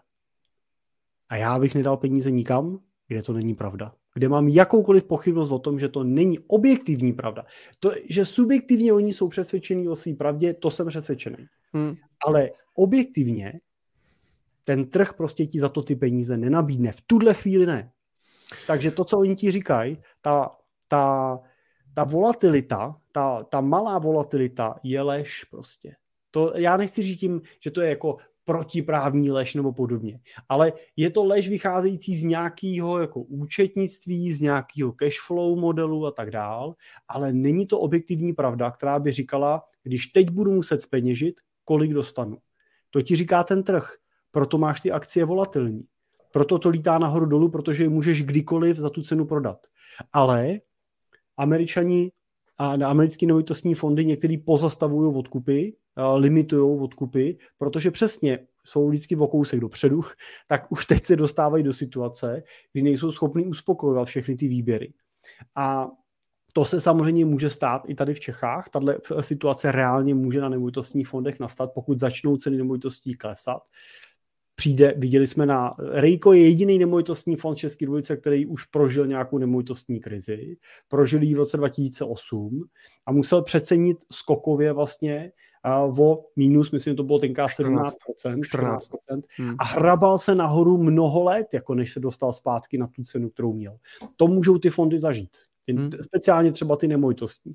No, no tam je zase... Zažijou, tak to, to jako už je úplný jako futuro, jo? pokud prostě dojde k nějakému poklesu cen a oni to, tím jako neprojdou. Takže tak, jak jsem nevěřil tomu, proč ty ceny třeba tím nemovitostním fondům speciálně rostly tak pomalu v dobách, kdy nám nemovitosti rostly o 10% bez, bez nájemného a fondy připisovaly 6% na výnosu, tak teď nevěřím tomu, že připisují 6% jo, v, době, kdy ten nemovitostní trh prostě stojí. Jo, takže a, a stejně tak se můžeme dívat na startupy, Možná se v těchto dobách třeba daří těm směnkám, Jo, ale stejně tak prostě my, my realizujeme prodeje Tak, firm, že to smě- tam má ta situace je těžší prostě. Jo. O směnkách by ti mohl Pavel Krupa z Arka Capital vyprávět. No jako, no, ale jasně, ale řada, řada mých klientů by ti mohl přesně vyprávět, jak z nich tahají prostě desítky Hmm. milionů korun a, No, jasně, a no. je to prostě v, jako v, v nenávratnu. A to No. sedí v těch investičních výborech prostě. Ale já jsem, já, já jsem ti chtěl jenom říct, že to si myslím, že je jeden z těch důvodů, proč lidi hledají uh, ty alternativy, nebo proč prostě se to dobře prodává a tak dále. Jo? Já jsem chtěl ukázat, nic- že podle mě je falešný. Prostě, jo. Jenom to Nicméně jako zaj, zaj, zajímavá alternativa ještě, eh, která může třeba eh, být, kdo by, kdo by chtěl, tak eh, nedávno. Investiční se- pantofle, jo? Ano, nedávno se prodali tady tyhle pantofle, to jsou prosím vás pantofle Steva Jobse a prodali se za neuvěřitelných 5,1 milionů korun. Myslíš, že v nich bude někdo chodit? No to asi ne, to si dají, do, nevím, do obrazu si to dají, nebo tady je v nějaký, nějakým kyblíku je možná takhle. Dívej se, i v takým ochranným, ochranným obale je dostane. Hmm. Místo Krásný. zlata, tak tam může mít prostě pantofle. No. Je zase na druhou stranu, pokud bys, tím chtěl, třeba, ne? a pokud bys tím chtěl utíkat přes hranice, tohle možná nebudeš muset třeba proclít. Jo. Když nezjistí, že jsou pantofle Steve Jobse teda, na těch hranicích. No, tak, to, je- tak to, to, je celkem jako zajímavá, zajímavá alternativa. Ještě jsem tam měl, to už jsem si pak smazal, ještě jsem tam měl, že teďka jsem měl typ jako vánoční dárek. Uh, počkej, uh, obal na AirPod Gucci. Uh, to je 25, ale vím, že někde No, někde jsem zase viděl, že prodávají prostě obal na, uh, obal na uh, Airpody za 60 tisíc od Gucciho. Tak to taky jako může být jako celkem, celkem uh, zajímavý, no. Tak to víš, no, tak když poletíš tím svým, tam se, když poletíte tím svým tryskáčem, že jo, a může se vám ty Airpody někde prostě tak, ať je máte v takým hezkým obalu. A- uh, od Gucciho. Uh, já jsem chtěl jenom, jenom ať, to, ať to dojedem ještě jenom s těma podvodníkama a tak dále, my na to upozorňujeme skoro v každý Money Talk Show, tak mě zaujal, teda je to pro iDnes Premium, ale na iDnesu tak mají uh, seriál Klamatéři, který vlastně rozebírají různý seriály prostě různých uh, biznisů, ezobiznisů, falešných poradců, kurzů bohatství, prostě nových šmejdů, uh, ezoter, ezobiznisů a tak dále. My jsme se o tom, bylo, to už taky bude tak rok, rok a půl, ne? Jsme se bavili, že, tyjo, jak to bylo, že napíšeš knížku o mrkvi, Jo, napíšeš nějaký ten e-book, děláme. růz, a, a, a tak dále, to se taky jako rozjíždí a bude to podle mě čím dál tím víc i se všema Hmm. dalšíma podvodama, protože pokud bude tlak na to, že prostě budou třeba drahé energie, spoustu lidí můžou upadnout do nějaký horší životní situace a podobně, tak tady těchhle prostě věcí se bude uh, odehrávat čím dál tím víc, takže mm, toto mě přišlo docela jako zajímavý. Uh, a pak jenom v, rychlost, ry, v rychlosti, to už asi možná všichni ví, že se teda definitivně schválil limit pro vyšší DPH, uh, to znamená, dřív byl milion korun, teďka se zvyšuje na 2 miliony korun, s tím i samozřejmě podmínky pro nějakou paušální daň a tak dále, ale myslím si, že pro toho, kdo se o to zajímá nebo pro koho to bylo důležitý, tak už o tom, tak už o tom ví. Celkem zaj... ale tohle Mhm. si pamatuju, že ty si predikoval už na začátku roku to, eh, to zvýšení toho limitu, tak eh, jsem rád, že se ti to podařilo. Já teda jsem tady stříhal na jedné firmě, Ne, tak... tak- jsem byl rád, že to vyšlo, protože říkal, jestli ten doubek Ne, nebude mít pravdu, jak mi to DPH bude platit. Ty. vole. Bylo to o Evropské, bylo to o té Evropské unii, že? Oni to, oni Jo, to sjednoti, oni to udělali, myslím, od roku 2025 a my jsme vlastně museli požádat o to, aby to u nás bylo, u nás bylo dřív. Uh, tady jsem chtěl ještě uh, sdílet eh, jednu věc. Uh, že co mě jako zaujalo, že velké banky, nevím, jestli jsi to postřehl, jak ty asi z bankomatu asi moc nevybíráš, ale že velké banky vlastně pro uh, rozšíření hotovostních vlastně pladeb a služeb pro klienty a pro nějakou úsporu, úsporu nákladů a tak dále, lepší distribuci těch bankomatů, tak vlastně dochází už dřív, já jsem o tom taky, myslím, informoval před půl rokem nebo tři čtvrtě rokem, že vlastně komerční banka s monetou přišla, že sloučí bankomaty, teď se nově, vlastně dneska to vyšel ten článek, přidala Airbanky Unicredit Bank a když se pro to přidají i další, to znamená, že vy víte, že někteří, některé banky máte třeba z vašich z vlastních bankomatů výběry zdarma a z cizích spoplatněný tak tím, že teďka je budou sdílet mezi sebou, tak se prostě těm lidem otevřou ty možnosti. To mně přijde celkem fajn, ne? Hmm. To si myslím, že se jako domluvili dobře. Obecně myslím, že není důvod tuhle infrastrukturu jako budovat. Víš, že třeba nechápu, hmm. proč to není oddělený, jo? proč prostě třeba síť bankomatů neprovozuje prostě někdo jako uh, samostatně jo. a nepronajímá ty služby prostě těm bankám a nemusel bys mít prostě tři bankomaty přesně jak na té foce tady vidíš, prostě jak blbec prostě medle sebe a ještě přemýšlek, kterou kartu máš čo vybírat, že jo? To mi přijde určitě jako správná cesta. No a docela, když jsme u těch bankomatů, jakou vlastně ty vůbec vidíš třeba budoucnost, uh, budoucnost bankomatů? Protože uh, uh, Petr Sluchlík tak dneska zveřejňoval na LinkedInu uh, nějakou aktualitu nového Bankomat 2024, který vlastně může, uh, píše, že ten bankomat má velký dotykový displej, pod ním je vkladomat, výdej bankomek, bankovek přes displej lze vyřešit celou řadu papírování, komunikaci s veřejnou zprávou, eh, vlevo je nějaký telefonní sluchátko pro komunikaci se vzdáleným úředníkem a tak dále, že to může i třeba na vesnicích eh, nahradit nějaký prostě malý poštovní pobočky, bankovní pobočky a tak dále, který vlastně můžou mizet eh, v budoucnosti. Tak to mě jako docela, to mě právě přišlo i na tu, na tu myšlenku, jako, jaký ty máš vlastně názor na vlastně budoucnost takhle jako bankomatů. K čemu nám vlastně můžou uh, sloužit? Dřív bylo i, vím, že hypoteční banka přemýšlela nebo mluvilo se o tom, že třeba i hypotéka bude vyřídit přes bankomat nebo prostě, že si spoustu věcí můžeš zažádat a udělat přes bankomat. Jak ty to vnímáš? Ale já musím říct, že jako vlastně poslední dobu hotovost celkem používám, uh, takže jak, jako bankomat jako cesta peněz jako z banky ven mi přijde jako důležitá, mm-hmm. by si za ty peníze taky mohl sáhnout. Uh, a jestli, jako nevím, třeba, když zase naopak to vidíš, prostě, že u těch bankomatů někdy se stojí jako fronta, nebo přeháním, jo, ale že třeba jsou tam třeba dva lidi, tak představa, že ten přede mnou si tam přesto vyřizuje hypotéku. a já tam stojím ve frontě kam a u, už, a on, jo, čekám na schválení, jo.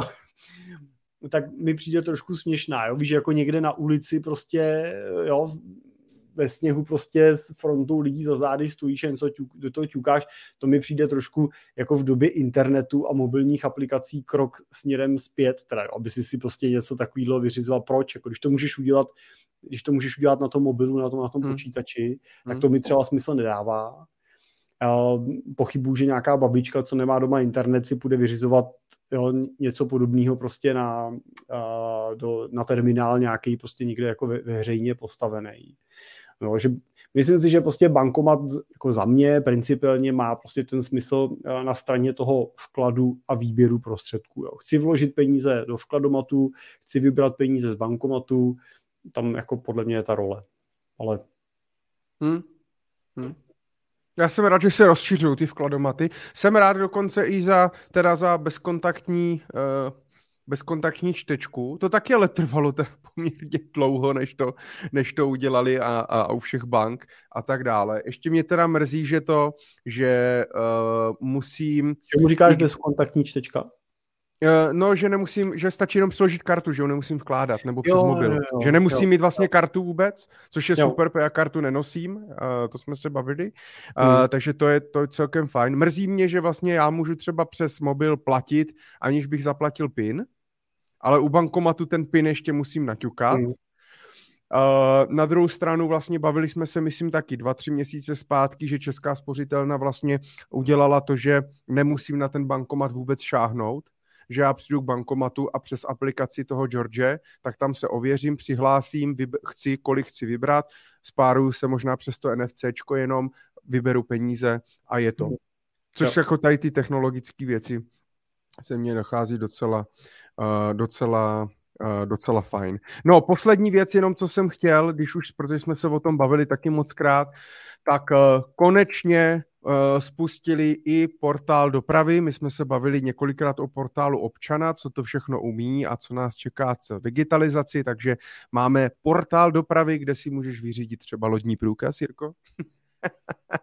Řidičák je zajímavý. Jak to Ale přes, přes, přes, přesně tak, to znamená, můžu si vyřídit vlastně uh, řidičák a, a tak dále, přihlásím se tam prostě přes do zásilkovny nebo kam to přijde? to nevím, čověče, já si myslím, že si to budu možná muset zase vyzvednout. Těším se, až mi to pošlou jenom jako uh, třeba do apky, a vlastně nebudu muset hmm. mít tu... Je, to by se mi líbilo. Hmm, to by nebudu by. muset mít vlastně jakoby tu fyzickou, hmm. což by hmm. teda, to jsme se bavili, že vlastně je v plánu, Uh, pan Bartoš z Pirátu má v plánu od roku 2024, že vlastně budeme mít uh, elektronický uh, občanky, řidičáky a nebudeme muset mít Počkej, vlastně... elektronický, digitální. Digitální. No. Elektronický jsou, že to tu občanku dneska ano. můžeš mít s tím čipem. No, ale... Ano, ano, takže prostě v nějaký apce hmm. nebo v něčem prostě je těžko říct, jak to bude. Uh, Korea teďka vlastně zakládá, jsem nějaký tam četl, že Korea zakládá vlastně občanky na blockchainu, to znamená, jaký ti pak přijde jenom vlastně, no, to, to mně jako přijde celkem, celkem, celkem uh, fajn a když budu mít prostě další možnosti, tak to je dobrý. Poslední věc, jenom e, ještě, to jsme upozorňovali minulou Money Talk Show, co se týče Sberbank, že Česká spořitelna koupila to úvěrový portfolio, se týká i tebe, že jo, ty, ty tam jo. máš ještě nějaký úvěr, ne, myslím. Jo. Tak uh, Sberbank podepsala s Českou spořitelnou smlouvu, ti američani prodloužili nějaký, nějakou tu lhůtu skrz ty sankce, takže pokud to nikdo nenapadne, všichni, všechny úřady už to schválili a během jara počítá se během března, dubna, takže by měli začít migrovat ti klienti vlastně do český spořitelny. Takže eh, ti, co tam mají úvěr, tak splácíte normálně dál. Já věřím, že spořka se vám ozve a nějakým způsobem se to vlastně přemigruje. Podmínky by měly zůstat stejný. Je to i pozitivní vlastně pro třeba Vysočinu, kraj Vysočinu, která tam pořád lidi tam leží kolik, dvě miliardy, myslím, ještě, takže spoustu lidí, kteří vlastně tam měli peníze nad ten limit 100 tisíc euro pro fyzické osoby nebo firmy, kraje a tak dále, takže se vlastně dostanou k naprostý většině svých peněz. Takže to nakonec, i když to chvilku trvalo, tak to nakonec dopadlo uh, velmi, velmi dobře, takže to je, to je fajn. A co teda mně přišlo, eh, což má hodně zajímavá zpráva, která vyšla včera, ale to je teda na, spíš na další Manitolog show, anebo úplně na jiný pořad, protože já nejsem fyzik a nerozumím tomu, ale eh, na CheckCrunchi tak vyšel článek, že nevyčerpatelný zdroj energie je blízko, eh, protože v Americe, v Kalifornii tak učinili zásadní průlom, co se týče jaderné, jaderné fúze což by mohlo jako uh, vyřešit celkem dost věcí. On tam teda pak v tom článku psal, že vlastně první, pokud se dostaví nějaký té elektrárny a nějak to jako zvládneme uřídit a udělat a vymyslet a domyslet, takže mm, to bude tak někdy nejdřív v roce 2050. Na druhou stranu to já tady ještě budu. A ty taky. Takže... Ale tohle, tohle si myslím, že je hrozně zajímavý, protože si pamatuju, jak už nám, jak nám říkali na základní škole, v těch devadesátkách, eh, jak eh, měli vypočítáno, kdy dojde ropa, kdy dojde uhlí a kdy dojde zemní plyn. A teď najednou jsme vlastně v, jako v období, kdy eh, ropy a plynů v podstatě vypadá, že jako nevyčerpatelně. A navíc vlastně se otvírá jako potenciál, potenciál dalších zdrojů, který to prostě můžou celý úplně jako ještě otočit. Takže je, určitě nás čeká jako zajímavý v tomto směru jako disruptivní období uh, zajímavých změn. No. Ono, že i, i přechod prostě na, na, na elektromobilitu, prostě, že další věci bude určitě hmm. pro celou jako společnost, že nejenom teda tou dopravou a energetikou, ale i uh, formou průmyslu, protože my jsme hodně automotiv, že jo, a na ty elektra je toho mnohem méně potřeba na tu výrobu a tak dál, tak nás jako čeká v tomhle směru jako zajímavý období, myslím si, že se máme, doufejme, že na co těšit teda, jo, v těch, uh, v těch dalších ne, letech. No. Mně spíš přijde jasně, řešíme to tady, Dáda píše, že prostě jadernou fúzí se řeší už od 60. let a, a tak dále. Spoustu věcí řešíme dlouho. Na druhou stranu Uh, myslím, že David Navrátil to psal jedno, taky právě už zmiňovaný dneska jednou na, na Lindkinu, že díky právě jakoby té vědě a díky těm technologiím a těm inovacím tak dokážeme vyřešit spoustu problémů, na který teďka neznáme odpověď a který řešíme. Ale právě tam i popisoval problém s těma energiema, což vlastně vyřeší ta jaderná fúze, případně nějaký, případně i vlastně jenom skladování, třeba skladování energie, že jo, z obnovitelných zdrojů v baterkách a tak dále, vyřeší spoustu věcí. Hmm. Uh, problém s vodou, problém s potnou vodou vyřeší samozřejmě technologie odsolování, že jo? Protože vody máme dost, jenom, jenom je slaná. Na to samozřejmě bude potřeba taky hodně energie. A tak. Až jako věřím, nejsem jako, i když ty jsi mě vždycky říkal černá, jak jsi to tady psal, černá kronika Michala Doubka, tak v tomhle já věřím, že ta technologie nám jako fakt ty věci je schopna vyřešit a nebojím se, že by v roce 2100 byl jako konec, konec světa a nějaká apokalypsa, my jsme se tady sežrali všichni a, a, a tak dále. Pokud teda samozřejmě nebudou přibývat další blbci typu Putin a, a, a Kim Jong-un a, a podobné individua. No, takže tak. Hele, pojďme, pojďme ještě na tady nějaký dotazy, mm. uh, co tady máme, ať to, ať to projedeme. Seš pro? Jo. Uh, tečka píše. tečka je dobrý. Dobrá pozíka. Historicky uh, jedné až dva roky po snížení sazeb trhy klesnou na dno. Není čas teraz na zlato a cash? Aktuálně je daleko Fed pivot. Tak je čas na zlato a cash? Jirko, to je něco pro tebe. Tak na, na, zla, na cash je čas vždycky. Na tu krátkodobou určitě. Na zlato je taky čas vždycky, pokud máte 50 milionů korun a chcete mít nějaký zlatý poklad v rodině, tak si klidně dejte. A teď si doplňte kolik procent, jedno, dvě, tři, čtyři, pět procent prostě do, do zlata fyzického a udějte si z toho rodinný zlatý poklad, který vyškrtněte z svých investic a, a držte ho jako, a, jako poklad. Ale nemyslím si, že úplně proto jako pozice z pohledu dlouhodobého investora, protože ani jedno z těch aktiv není principiálně produktivní nebo neprodukuje jako nějakou zásadní přidanou hodnotu. Jestli je nebo není jako čas, to, ta otázka jsem pochopil, není až tak o tom, jestli je čas na zlato nebo na hotovost, ale jestli je čas nastupovat do cených papírů nebo je prodávat, to prostě jako v principu nikdy nevíme. Jo, to, jako, jestli jsou ty trhy už teď na dně a půjdou nahoru nebo ještě budou klesat, vy byste měli do nich, pokud se bavíme o akcích a třeba dluhopisech, tak byste do nich měli investovat vždycky se správným horizontem. A mělo by vám být jako v principu jedno, jestli je teď kupujete nahoře nebo dole. Jo? Protože je kupujete s výhledem toho, že i kdybyste je kupovali teď nahoře a ještě klesli, tak na vašem horizontu a teď si ho doplňte, jaký ho máte investičním, tak uh, uspějete. To znamená, budete mít největší pravděpodobností víc, než jste tam vložili.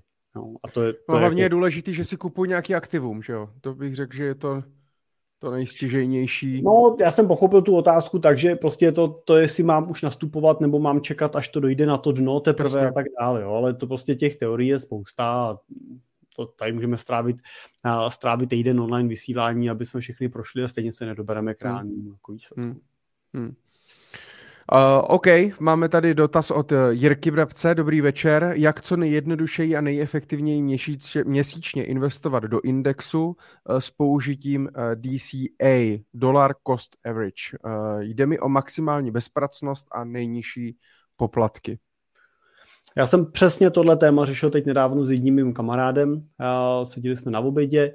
On přišel s tím, že prostě má volný desítky tisíc měsíčně a nějaký sta tisíce korun, který by tam přesunul teď ze svých podílových fondů a ptal se, co s tím má dělat, aby to bylo co nejlevnější a co nejjednodušší.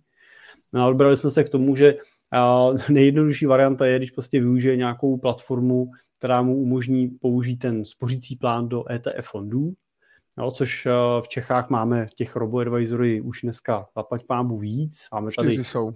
Portu, je tady Indigo, tak doplň Michal ještě. Fondy a slovenský Finax. Tak, jo. Já myslím si, že jako principálně ani z jednou z nich jako nešlápnete nijak uh, vedle a uh, můžete si tak vybrat tu, která vám bude prostě nejsympatičtější. Jo. Uh, to portu je takový jako sympatický mně osobně v tom, že si tam můžete zvolit i vlastní strategii. A můžete říct,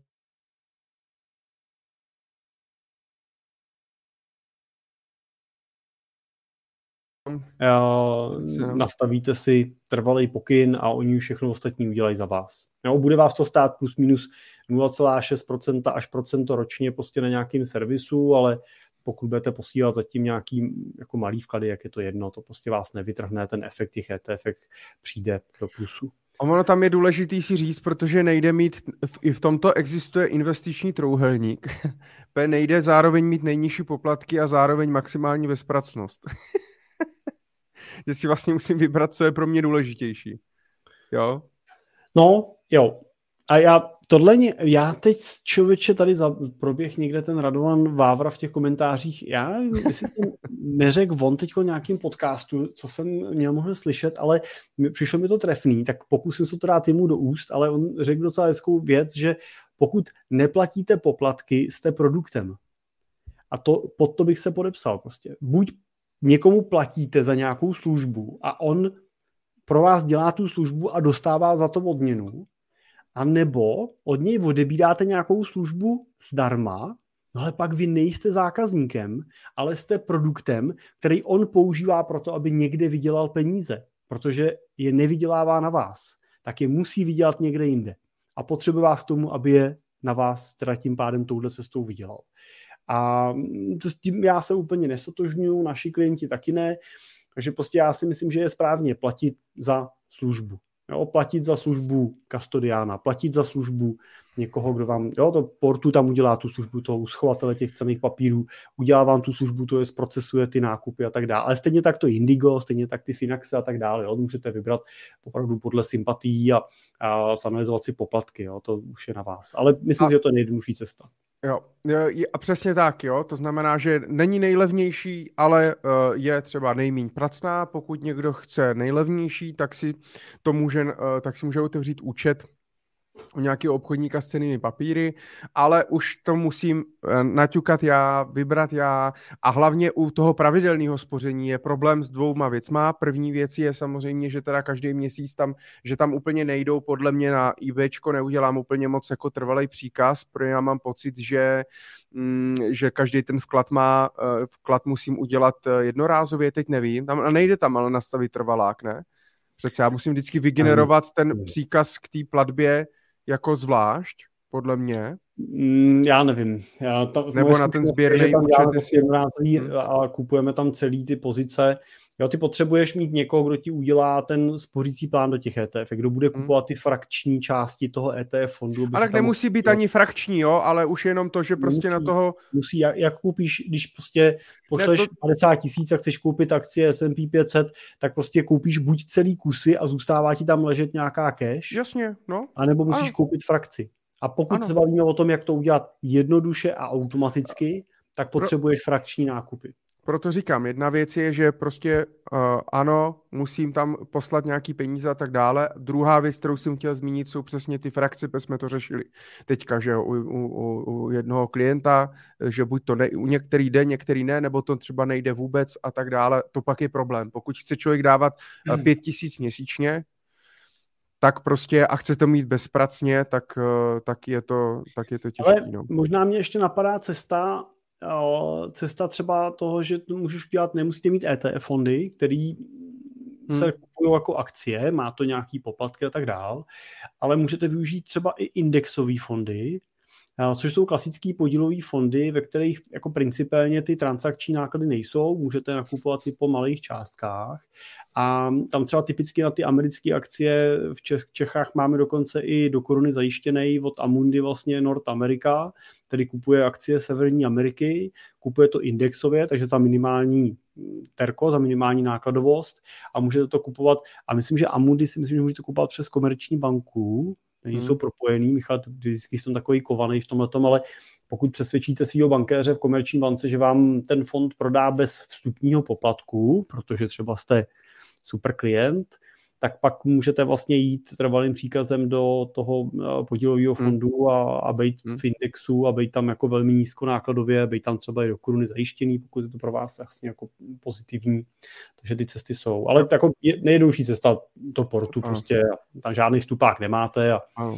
Tady i Poli píše a ptá se na portu jejich strategie 6 z 10. Prosím, vás, uh, prosím vás na Azor, na názor. V Investuj sám je návrh trochu odlišné je návrh o trochu odlišný. Uh, jo, že asi mají rozdílný ty portfolia v různých těch, v těch, v těch strategiích. Uh, oni, já mám pocit, že oni už na webu, já jsem to na webu nenašel, uh, já jsem ne. to hledal.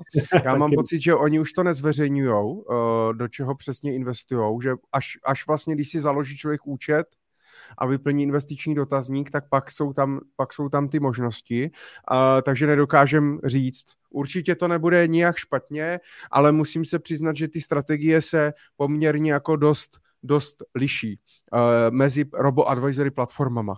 To znamená, že prostě uh, fondy mám pocit, že jede typicky uh, uh, equity bonds, jede akcie dluhopisy a střídá jejich váhu podle uh, rizikového profilu. Portu tam přidává právě i nějaký ty rýty, i pracuje s cashem, i pracuje se zlatem uh, a tak dále. Indigo úplně nevím a Finax taky ne, ale můžou tam být, protože to prostě dělají jiný portfolio manažeři, že jo? Jiní roboti to dělají. Uh, otázka je, jak moc velkou roli to prostě bude hrát přesně v tom 20-30 letým uh, prostě horizontu toho pasivního uh, investování. No. Takže asi, asi úplně nedává zase smysl jako si udělat účet u všech tří a do každého posílat po dvou tisících měsíčně a, a, a uvidět. Spíš bych to vybíral asi podle toho, jak se vám líbí, jak komunikujou, podle prostě nějaký UX, jak se vám to líbí, kdo zatím stojí, uh, možná poplatky, ale ty jsou podobný, ty jsou stejný všude uh, a tak dále. Máš tomu nějaký to, uh, ty taky neznáš úplně přesně ty strategie, ne? My uh, třeba to portu uh, máme na webu balíček Investuj sám a uh, tam vlastně ukazujeme uh, cestu, jak uh, využít vlastně portu pro sestavení vlastního portfolia. Takže my třeba ukazujeme, jak si na portu sestavit tu naší Nobelovku. Jo, jak s těma jejich fondama v té vlastní strategii si to můžete vlastně udělat sami. A, takže pokud si s tím chcete trošku pohrát, tak to prostě můžete udělat touhle formou, můžete si tam naklikat co vlastně chcete a nechat to jenom běžet. Pokud to chcete mít úplně bez, eh, jako je easy, bez práce, posílat si jenom ten trvalák, tak klidně můžete vyklikat ten investiční dotazník a zvolit strategii. Jo, tam jenom je potřeba prostě být opatrný v tom, když vnímáte, že chcete být jako dynamický akciový investoři, musí vám být ten investiční profil v tom dotazníku prostě co nejdynamičtější. Jo. Znamená ideálně, ideálně ta desítka, pokud si nejste jistý, tak pak se můžete řídit čistě tím dotazníkem no a tu desítku ovlivníte těma odpověďma, jo? což prostě vás nechci nabárat, abyste odpovídali nepravdu, ale můžete se samozřejmě při tom vyplňování dovzdělat, abyste byli schopni odpovědět jako, tak, aby, tak, aby vás ta platforma vyhodnotila jako znalýho investora, dala vám ten dynamický profil. Takže já bych se toho nebál, klidně bych ten dynamický profil zvolil, a musíte jenom počítat s tím, že kupujete potom ten asset management, to znamená, kupujete to, že oni s tím budou obchodovat, budou to v té strategii držet a může to mít nějaký daňový konsekvence.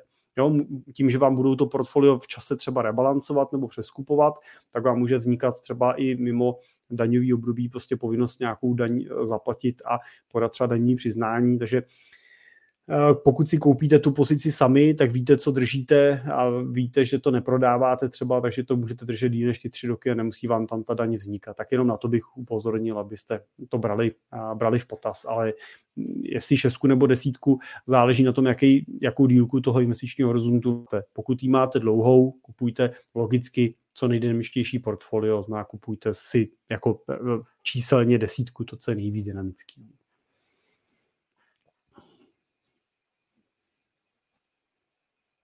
Si máš vyplay mikrofon, Michal. Mám vyplay mikrofon, ano, teď jsem si to všiml.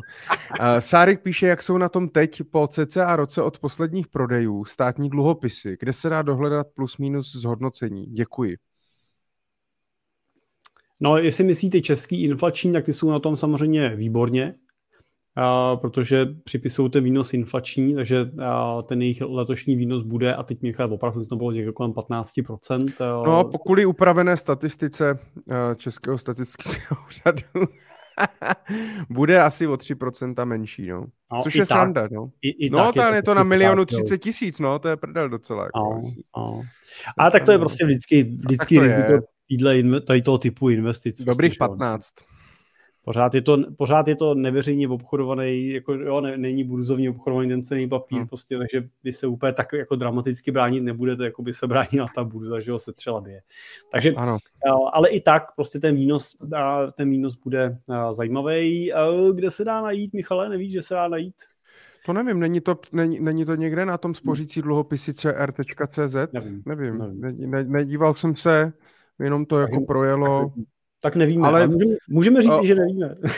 Uh, jasně, hele, ale tak člověk to uvidí, ten, kdo to má, tak to samozřejmě jako, že uvidí připsaný dluhopisy a uvidí ten výnos vlastně 3. ledna. Uh, ten, kdo nakoupil ty poslední, ty prosincový vlastně uh, minulýho, minulýho roku. No, to byla celkem, celkem jako fajn, uh, fajn investice. Uh, to se docela, to se docela povedlo, mm. ale a, a tak. A státní dluhopisy začínají být i zajímavý teďka, eh, pokud člověk by samozřejmě do nich chtěl nastoupit, jo? protože výnosem už jsou docela zajímavý a potenciálem výnosu v nějakým horizontu střednědobým, tak eh, teoreticky, teoreticky taky. Je to tak? Vy sice nevyužíváte, ne, český státní dluhopisy, uh, ne. fondový řešení. Vím, že jste měli, ale měli jste v těch portfoliích, ne? Nějaký to NN dřív nebo něco tam Dan dával na ty státní dluhopisy, úplně no, jako historicky. Jako dávno, když jsme ještě používali OPFK, jo. ty otevřený podílové fondy, ale to už je hodně let zpátky. No. Jo. My používáme, používáme ETF, používáme ty kontra inflační dluhopisy zahraniční a, a jako určitě dluhopisům pro dluhopisy přichází zajímavá doba. Jo, sazby jsou vysoko, už i na, těch, už i na té Americe vlastně jsme na sazbách na úrovni necelých 5%. A asi na nich Ale a tady by ti to nedávalo, tady by ti nedával smysl prostě nějaký aktivně řízený fond prostě na uh, třeba státní, uh, státní dluhopisy uh, v českých korunách. Dobře, ale tak vylili se ty dluhopisy úplně stejně na těch aktivních fondech, stejně jako na těch pasivních, jako, víš, jako výnose. No to já vím, ale pokud mám prostě třeba nějaký cíl, já nevím, za 3, 4, 5 let prostě a v korunách, tak jestli jako mám teda Eh, vzít eh, třeba 400 tisíc a vám si koupit teda jako ETF na americký státní dluhopisy v dolarech? Tak nebo... to, takhle to nechci říct. To určitě nelze takhle jako eh, fixně říct a ten cíl řešit takovým způsobem. Jo. Tam by možná mohla být jako alternativou ten český dluhopisový fond, na druhou stranu, jako v dnešní době by Michale mohla být na tohleto období klidně alternativou i spořící účet nebo kratší termín, který si budeš rolovat, dokud to prostě bude rolovat. Jo. To je prostě uh, jako otázka, jo, pořád jako... To jo, ale když sazby půjdou dolů, tak na spořáku mě půjdou dolů, zatímco cena dluhopisů půjde nahoru, že jo, takže ano. potenciál výnosu ale o jakým horizontu se bavíme a kdy ty sazby půjdou dolů. Jo? To prostě spekulujeme teda na tom, že sazby půjdou dolů a nějakým jako zajímavějším způsobem. Jo? Asi půjdou dolů, ale kdy? Já bych netypoval příští rok, že půjdou sazby dolů. A to bych tak si to, to jo, ale tak jasně, jo, to mě... Tak vy to nepoužíváte, takže to je, a nemáte ani asi jako takový... Jako to, nedá se to takhle srovnat, jako, no, abych řekl jako paušálně, protože jo. my v naší logice ty OPF na český státní dluhopisy nemáme i z toho důvodu, že se snažíme eliminovat uh, lokální rizika. To znamená, naši investoři nechtějí jako alokovat další majetek v České republice, protože prostě jsme emerging market a jsme mini market jako, jo, z pohledu toho světa. Takže alokujeme ten majetek zahraničně, a to samozřejmě sebou nese nějaký jako parametry plusy, mínusy a třeba asi jenom dluhopisový ETF jako, je, jako jenom pozici teda tím pádem v dolaru nebo v euru, nevím, jestli bych úplně do svého portfolia zařadil. V našem hmm. případě to vždycky doplněk toho portfolia. Ty dluhopisy mají u nás maximální podíl 25% v portfoliu. Jo? Víc v hmm. žádném portfoliu dluhopisy zastoupený nemáme. Jo? Tak to jenom pro to doplnění, že to není úplně ta část, na který bychom možná to stavěli. Na druhou stranu jenom doplňuju, že samozřejmě dluhopisy po letech nulových výnosů na kupónech se dostali do úrovní, kdy zase ponesou smysluplný výnos i na kupónech jo, a budou tu roli v těch portfolích plnit víc. My jsme je tam celou dobu drželi, neutekli jsme z těch dluhopisů a, a jako věříme, že se to vrátí prostě i v těch budoucích výnosech, který ponesou. No, jsem zvědavý na penzíka, na starý hlavně. Teda co to, co to no. vlastně jako udělá. Teď to no. bude problém, teď ještě teda za 2022 to bude, nebo problém, bude nula, no, nebo nula a teď půl, uvidíme. No teď to bude dobrý. Teď, teď, jako když máš starý penzíko, no. tak teď si letos no. mohl být spokojený, jo, no. samozřejmě. Jo. A teď to... možná nejvý, nejvyšší čas jako přestoupit do, do no, to, to, to, je otázka právě, jsem jako zvědavý, jak moc to bude reflektovat potom, jak, jak, jak moc se tam obchoduje, ono ty transformované fondy, jaký nejsou bůh ví, jak transparentní úplně, ale ale jsem zvědavý, jestli jako v následujících třeba třech, čtyřech letech ty fondy budou dělat tak, jak před 20, 25 lety prostě 5% a, a nebo ne. Nevím.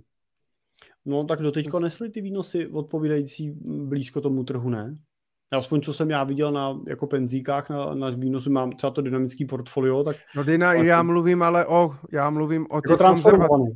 Mluvím o transformovaných fondech, no A jasně. Já si myslím, že tam už jako by měl být jenom ten, kdo má těsně před koncem prostě teď No já vím, já se jenom bavím, že jsem zvědavý, jak to bude reflektovat, jo, protože jo, když 90% investují do hmm. státních dluhopisů, hmm. tak starý penzíko může vlastně jo. dělat, jo, a s tím, jak vlastně budou delší dobu vyšší úrokové sazby, a někdy v budoucnu budou klesat a to může mít pozitivní vliv na růst těch dluhopisů, tak eh, by, tak vlastně i přemýšlím, jestli je vlastně tak jednoznačná otázka, že pokud mám třeba prostě eh, do důchodu nebo do výběru, já nevím, třeba 5-6 let, tak jestli vlastně jako to převádět nebo ne.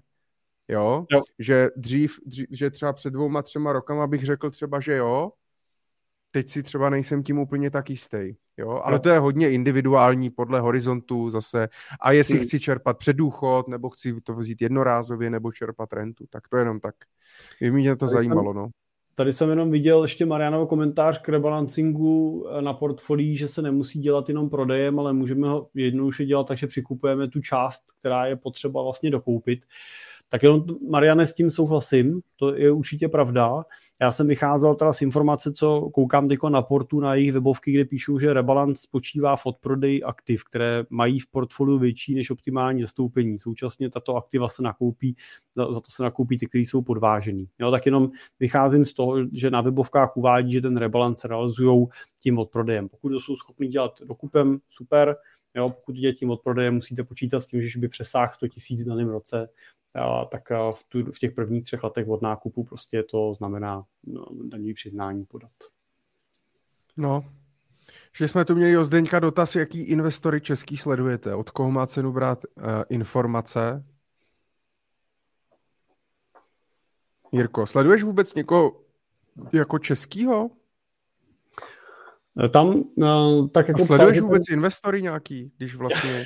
Jo, já teda sleduju, já jsem koukal, já jsem si teď koukal schválně na ten dotaz do svého mailu, co tady mám, tak uh, já sleduju nějaký jako, takhle, uh, myslím si, že třeba dobrý portál uh, český je, portál investice do akcí, který jako, dělá... Dělá Petr?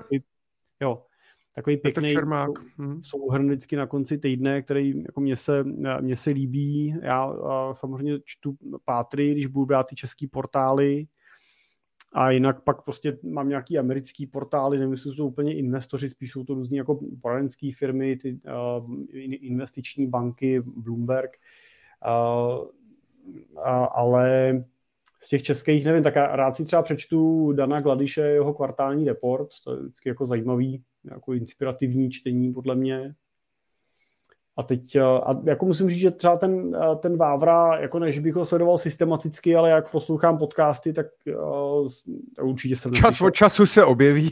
No, ale to se nedá poslechnout všechno, ale uh, jako za mě mluví jako smysluplně, jo, vynechám prostě, já vynechám jako jeho kauzy s Xixolem a tak dál, ale uh, ten jeho pohled na uh, ty investice mi přijde, mi přijde dobrý prostě, jo, jako jako furt jako přemýšlím, co zatím jako vězí, jestli tam se co někde tam, objeví. Co tam Maruška chce? jestli se loupne nějaký FKIčko, Vávrovo SMP nebo něco podobného, nevím. Ale... Přes komerčku. Přes komerčku, přes nějakého privátního bankéře, ale jako principálně si myslím, že eh, neříká nesmysly, ale si myslím, že to dobrý. Máš někoho, Michale, jako v Čechách, takový, jako myslím, já jsem někoho zapomněl, jsem nechci někoho dotknout. No, ne, asi ne, asi jako Řekl se mi to tady zase seklo. Sleduju standardní Twitter, prostě nějaký nejsledovanější účty, uh, nějaký podcasty, nějaký YouTube, jako nic, uh, nic extra, žádný skrytý poklady jsem jako nenašel, ale spíše je to o tom, abych si udržoval nějaký základní přehled, než bych podle toho investoval. Ale to asi ty taky ne. My tím, že nejsme stockpickři právě, že nejsme aktivní investoři, že nevyhledáváme nějaký eh, investiční příležitosti a tak dále. Ne, že bych nechtěl, ale neumím to ani, prostě nejsem na to jako úplně uh, kovaný. Nemyslím si, že to umím jako najít, tak jak jsou ti lidi, kteří prostě zainvestovali na začátku prostě do Uberu a do hmm. Twitteru a, a, a, a do Apple a tak dále. Ale i třeba teďka jsem poslouchal právě záznam a nebylo to z té české konference, teďka byl na, od Lenky Šánové eh, na tom podcastu jak na investování, nebo jak na investice, nebo jak se mm-hmm. jmenujou, uh, tak byl záznam, počkej, záznam z panelové diskuze Semotan Gladiš Šura Hájek. Nebylo to na té konferenci? Byla tam nějaká? Ne, ne, to ne. Ne, ne tak tam to nebyl přeš... panel, tam ne, byly to byla, jo, Tak tohle byla, ne, jak vidím, panelová diskuze přešlapy na akciových trzích, která se uskutečnila v Dubnu. Tak to byla z Dubna, kde byl hmm. Michal Semotán, Honza Hájek, Dan Gladiš a Jaroslav Šura. Tak jsem si se to, jsem to poslouchal cestou do Prahy. A, a právě tam mluvili o tom, jak i některé společnosti, eh, jak prostě Honza Hájek z Topstoku vlastně tak jako eh, vlastně eh, neměl ten Apple, prostě mu to nějak jako to hmm. nechyt nechytl ani Starbucks, že vlastně na začátku vůbec nepochopil eh, ten business model, nebo spíš jako to, kam až to může ten Starbucks vlastně zajít. A, a mluvili o tom, jak to sledovali nad prostě před těma 15-20 lety některé firmy, některé akcie a nakonec je třeba nekoupili, anebo je koupili, prodali je tehdy s nějakým dobrým ziskem, ale pak už se k ním nikdy nevrátili ale kdyby je drželi prostě třeba dalších 10-15 let, že on je to je těžký, když člověk poslouchá prostě takovýhle jako investory nebo správce fondů a tak dále, tak prostě jsme jenom, jsme jenom lidi, no. A na toto já moc neumím, takže já investuju podle svých cílů, no, ne podle toho, co se píše na Twitteru. Já musím říct, že jako jsem v řadě těch investičních témat dneska jako trochu divákem eh, v rámci firmy, protože my máme vlastně už teď vlastně nasazený analytický tým dvou lidí, eh, který eh, to téma řeší. A když je vlastně vidím tu hloubku té analytiky, kterou prostě jako musíme mít, pokud prostě chceš jít do toho detailu, tak tak už uh, jsem uh, asi um, trošku mimo jako ten, tu in, čistě jako analytickou bázi. Ono to prostě už jako dělá někdo jiný u nás a já zase se prostě soustředím jakoby víc na tu bázi toho jako wealth managementu nebo nějakého jako struktur kolem majetku, to, co prostě souvisí s tou jako rodinnou kanceláří, kterou u toho klienta prostě zajišťujeme, tak uh, jako je víc potom to téma moje a beru si k němu právě ty kluky, který tohle řeší detailně. Ale ETF si našel rychle, to si, dneska si to zanalizoval dobře, takže můžu tě pochválit, máš to ještě v sobě. Jsem A je tak to se bavíme o, to se pořád bavíme o všeobecné znalosti, že jo? schopnosti najít ty data, jo? vyznat se v těch základních uh, strukturách prostě musíš mít, jo? ale pak prostě v nějakých detailech typu konkrétních strategií, konkrétních cených papírů, konkrétních přestu, pře, pře, eh, jako překupů, úprav jako v rámci portfolia a tak dále, tak no, Možná jste postřehli, že jsem pustil naši finální znělku. Protože, dámy a pánové, vysíláme opět skoro tři hodiny. Já jsem teda vtipkoval, že, nebo jsme si, to jsme si psali jenom my, že, že uděláme rekordní čtyřhodinový díl. Ale vzhledem k tomu, že já ještě nejsem úplně vyléčený a, vstávám do práce, tak to asi není úplně dobrý, dobrý nápad. Nicméně... Michal, uh, Michal, je dobrý upozornit na to, že v lednu nebudeme teda, Pr- no to jsem chtěl říct právě, no, tak ale povídej. Chtěl, no ne, já jsem chtěl, já, to, ti, to ti nechám, jo, ale chtěl jsem jenom na, nakoupnout, že třeba pak, když bude mít vlastně ten dvojitý, jo, Igor, tak... A nebo živě potom. jo, jo, a nebo na živo, tak to už asi. Uh, my vám samozřejmě chceme, uh, děláme to vždycky, ale teď, když je ten konec roku, tak uh, samozřejmě uh, chceme vám poděkovat za letošní podporu vaši, za to, že jste sledovali naši Money Talk Show, že posloucháte ze záznamu nebo živě, že vás to baví, že nám posíláte pozitivní zpětné vazby. Nás to baví taky a je super, že to baví i vás, protože samozřejmě pro vás to, pro vás to děláme. Je super, že se vám líbí tento formát Money Talk Show. Leo tady někde psal, a to už jsem někde ztratil, jestli jsou nějaké v plánu, tady, budou v roce 2023 nějaké změny v Money Talk Show, nebo bude vše při starém. Tak bude pravděpodobně, ještě jsme se o tom s Jirkou nebavili, ale pravděpodobně bude vše při starém. To znamená, že minimálně zůstane, kromě ledna, vždy první pondělí v měsíci. Takže v první pondělí v měsíci a budeme začínat 6. února. Uvidíme se v lednu. Já bohužel nemůžu, jsem pryč první týden v lednu, takže 6. února se uvidíme na... Michal bude má vlastně... na Madagaskaru právě není dobrý signál na internet. a bude, bude 20. epizoda bude 20. epizoda, takže to bude i takové jubileum, takže oslavíme. Dospělo jsme oslavili minulý měsíc, ale ta 20. tak bude mít kulatiny. Takže 6. února 2023, první pondělí v měsíci. Eh, já jsem měl návrh, že budeme začínat v 7. Eh, Jirková manželka to zatrhla, takže zůstává i 8 hodina. Takže první pondělí v měsíci v 20 hodin zůstává. Častěji to určitě dělat nebudeme, takže jednou měsíčně to zůstává taky. Takže maximálně se změní možná Jirka má uh, paní grafičku, takže my ji poprosíme, aby nám možná udělala nějaký, nějaký možná nový logo, hezčí nějaký background na StreamYard a udělala nám nějakou grafiku a tak dále. Ale jinak si myslím, že se asi nic nezmění. Pokračujeme ve stejném duchu, ne Jirko? Určitě se změní. Budeme zase o rok starší. No, tak děkuju, super. to je životem zničený třicátník, jo. Ale jediný, čím se můžu uklidňovat, že tobě bude 40 dřív než mě. Ale příští rok ještě ne. Ale jsem zvědavý, kolik, kolik my vlastně zvládneme, počkej, kolik my zvládneme Money Talk Show za rok? Uh, zhruba 10, že? Plus minus. Když nevidí, prázdniny nic, takže plus minus 10, když jde všechno dobře. Myslel, bude mi příští rok asi 40. Co? To by no. bude příští rok 40. No, už to tak asi bude, tak mi musí být 30. Teď se to mění každý rok a teď ještě musíš počítat u manželky a u dětí. A to je divný, ne? Já nevím.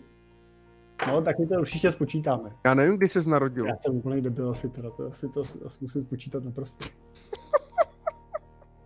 Počkej, ne, až za dva roky, až ten další. Jo, Jsi 84. Manželce bude 40 příští rok. uh, no nicméně chtěl jsem říct, když dáme 10 dílů, uh, 10 dílů ročně, tak za 30 let je to kolik? 300 dílů. To znamená, že to znamená, až budeš slavit tvou 60, jak bude mít nějaký 320. 330. díl. Tak to je krásný, to je krásný. Potom ještě další 20 a bude říkat, Michale, jak ty ETF jak, jak investovat dětem a mám si koupit zlato? ne, to je super, dotazy jsou super. My jsme rádi za každý dotaz a opakování matka moudrosti. Ono nakonec, my vlastně pořád se opakujeme, že Už 19 dílů hmm. se vlastně pořád opakujeme dokola. To znamená, udělejte si finanční plán. Je konec roku a to je ideální období, ideální období, pokud máte ještě volno mezi svátky a do konce roku, tak si sedněte, udělejte si pořádek ve svých financích, naplánujte si rok 2023, udělejte si rozpočet, definujte si cíle, vytvořte si finanční plán a hlavně začněte investovat, začněte budovat svůj majetek, začněte budovat svoje bohatství. A to je samozřejmě message pro příští pro příští rok. Já možná můžu dát ještě takovou jako ochutnávku, protože 24. Tobě vyjde nějaký rozhovor 24. říkal, nebo? 24. Ne? Mě ráno 24. naplánováno v 7 ráno 24.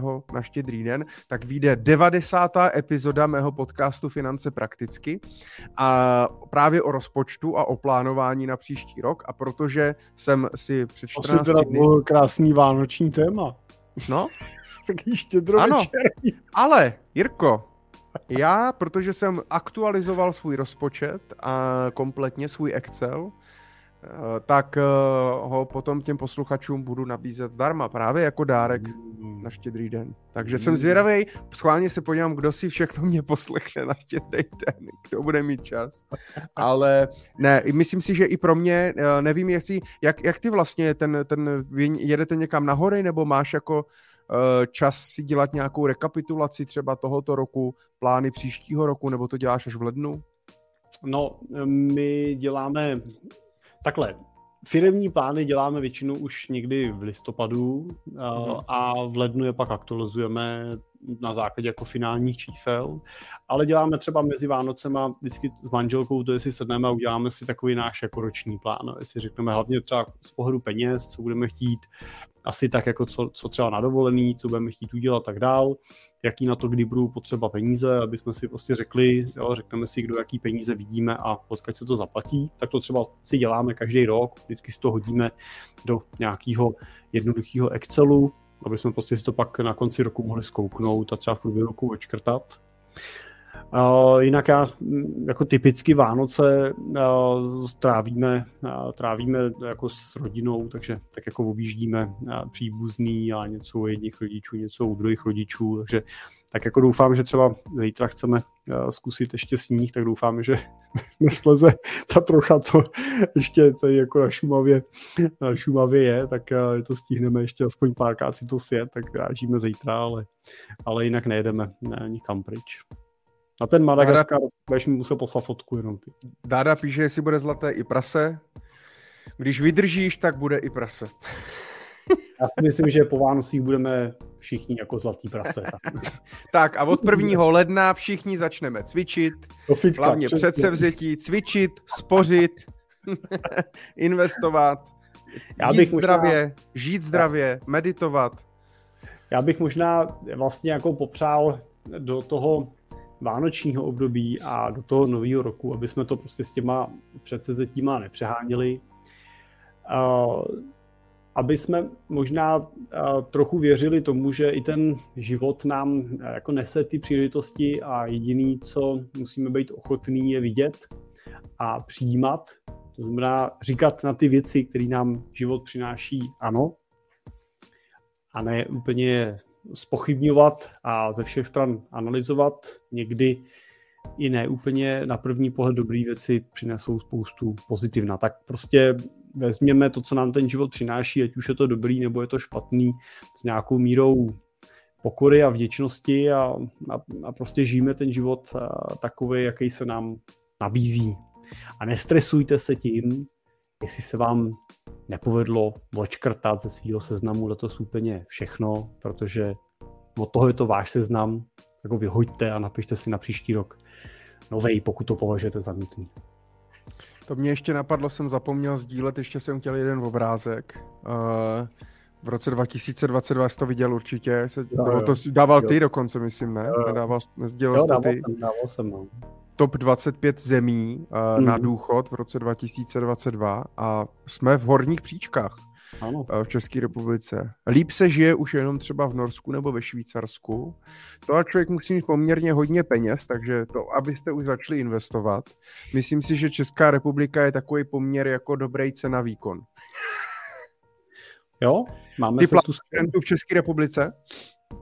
Cože? Plánuješ rentu v České republice? E, jo, jako jestli jo. tady plánuju zůstat, tak určitě. Já jsem tady doma a, a musím říct, že rád cestuju, ale rád se vracím. Mám spoustu známých a přátel po světě a nemám pocit, že by se někde jako systémově ty lidi měli líp. Můžeme nadávat na režim, můžeme nadávat na politiky, můžeme nadávat na, na, na daně a tak dále, ale pak když to srovnáte s čímkoliv venku, je to taková, jako, já bych řekl jenom úplnou maličkost. to, že u nás můžete jít na procházku do lesa a nazbírat si tam houby, není taková, taková blbost není úplně standardem. Zkuste to udělat v Británii, zkuste to udělat v Americe, Jo, jako většina těch majetků je oplocených, soukromých, na většině cest najdete ceduly, že prostě je to soukromé majetek a že tam nemůžete. Taková blbost, kterou u nás máme i zákonem vlastně zakotvenou, že tuhle možnost jako máme. Doufejme, že si ji udržíme. My budeme v těch lesích hodní, slibujeme všem vlastníkům lesů, že je nebudeme ničit. a budeme rádi, že nich můžete. A to, to jsou jako drobnosti, které já mám tady rád a, a žiju tady rád a doufám, že tady budu moct žít celý život. Neplánuju žádnou exitovou strategii, Michale. Mě možná, mě možná napadá ještě samozřejmě ke konci říct, eh, že uh, já mám Vánoce jako vlastně jako pro mě Vánoce jsou trošku schizofrení. Na jednu stranu je nesnáším, na druhou stranu je miluju. A mm, vždycky mě fascinuje, jak vlastně o Vánocích jsme schopni odhodit veškerý, veškerý nějaký svoje, mm, jako, jak to říct, nejenom masky, ale odhodit všechny nějaký záště a odhodit nějaký takový ty jako pocity, co máme k druhým a jak jsou prostě i lidi, kteří se přes rok nedokážou moc bavit nebo e, něco jim vadí a tak dále, tak o těch Vánocích, jak to má to kouzlo, tak najednou prostě pozveme celou tu rodinu a vzpomeneme si na všechny kamarády a, a odpustíme si všechno, co jsme si řekli, co jsme si udělali a tak dále. Tak jenom vždycky si říkám, proč to jde jenom o Vánocích proč vlastně nemůžeme být takhle k ostatním celoročně, proč prostě nemůžeme mít ty vztahy eh, celoročně dobře, proč nemůžeme si dělat radost celý rok, proč nemůžeme být prostě slušní k ostatním a pomáhat si navzájem eh, celý rok a nečekat jenom na, ten, na, ty, na ty Vánoce. Takže já buďme slušní a pomáhejme si. Tak, já doufám, že to není tak černý, ne. My, my třeba se normálně scházíme celý rok jako, jako rodina a má x příležitostí prostě, když se můžeme... No tak ale oni se s tebou musí potkávat, když je platíš, že jo, a pracují s A všechny ne, všechny. No Ale jo. Vlastně s tebou je to prostě dobrý čas pro to strávit uh, s blízkýma. My jsme měli v rodině teď takový jako baby boom uh, v posledním uh, roce, takže uh, se těšíme, že si s těma našima už docela velkýma dětma jako užijeme ty rodinný Vánoce, že se budeme tak že se budeme bavit tím, jak ty sourozenci teď mají ty malí děti, jak to mají na hlavu. Já nemyslím jako zlomyslně, ale tak jako člověk si to prošel taky, že jo, tak, tak vlastně se těším, zase to bude nová energie a nový a nový impuls do té rodiny, tak bude super. Je to super. Až se mi nechce vůbec končit, ale musíme. To jsem ti chtěl musíme. říct, že už si před půl hodinou řekl, že už teda končí. končíme. A končíme, Michale.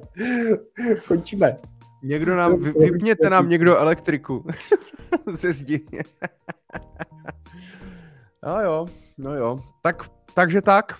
Děkujeme moc za všechno, za vaši podporu, finanční, slovní. Budeme se těšit v únoru, 6. února. Eh, pište nám na moneytalkshow.cz, poslouchejte naše podcasty Finance prakticky cesta rentiera, investujte opatrně, přemýšlejte nad tím a, a, a pevný zdraví hlavně. To bych řekl, že nakonec je vlastně nejdůležitější. Přesně tak, tak. se mějte. Ahoj a díky. Krásný Vánoce. Mějte se. A šťastný nový rok.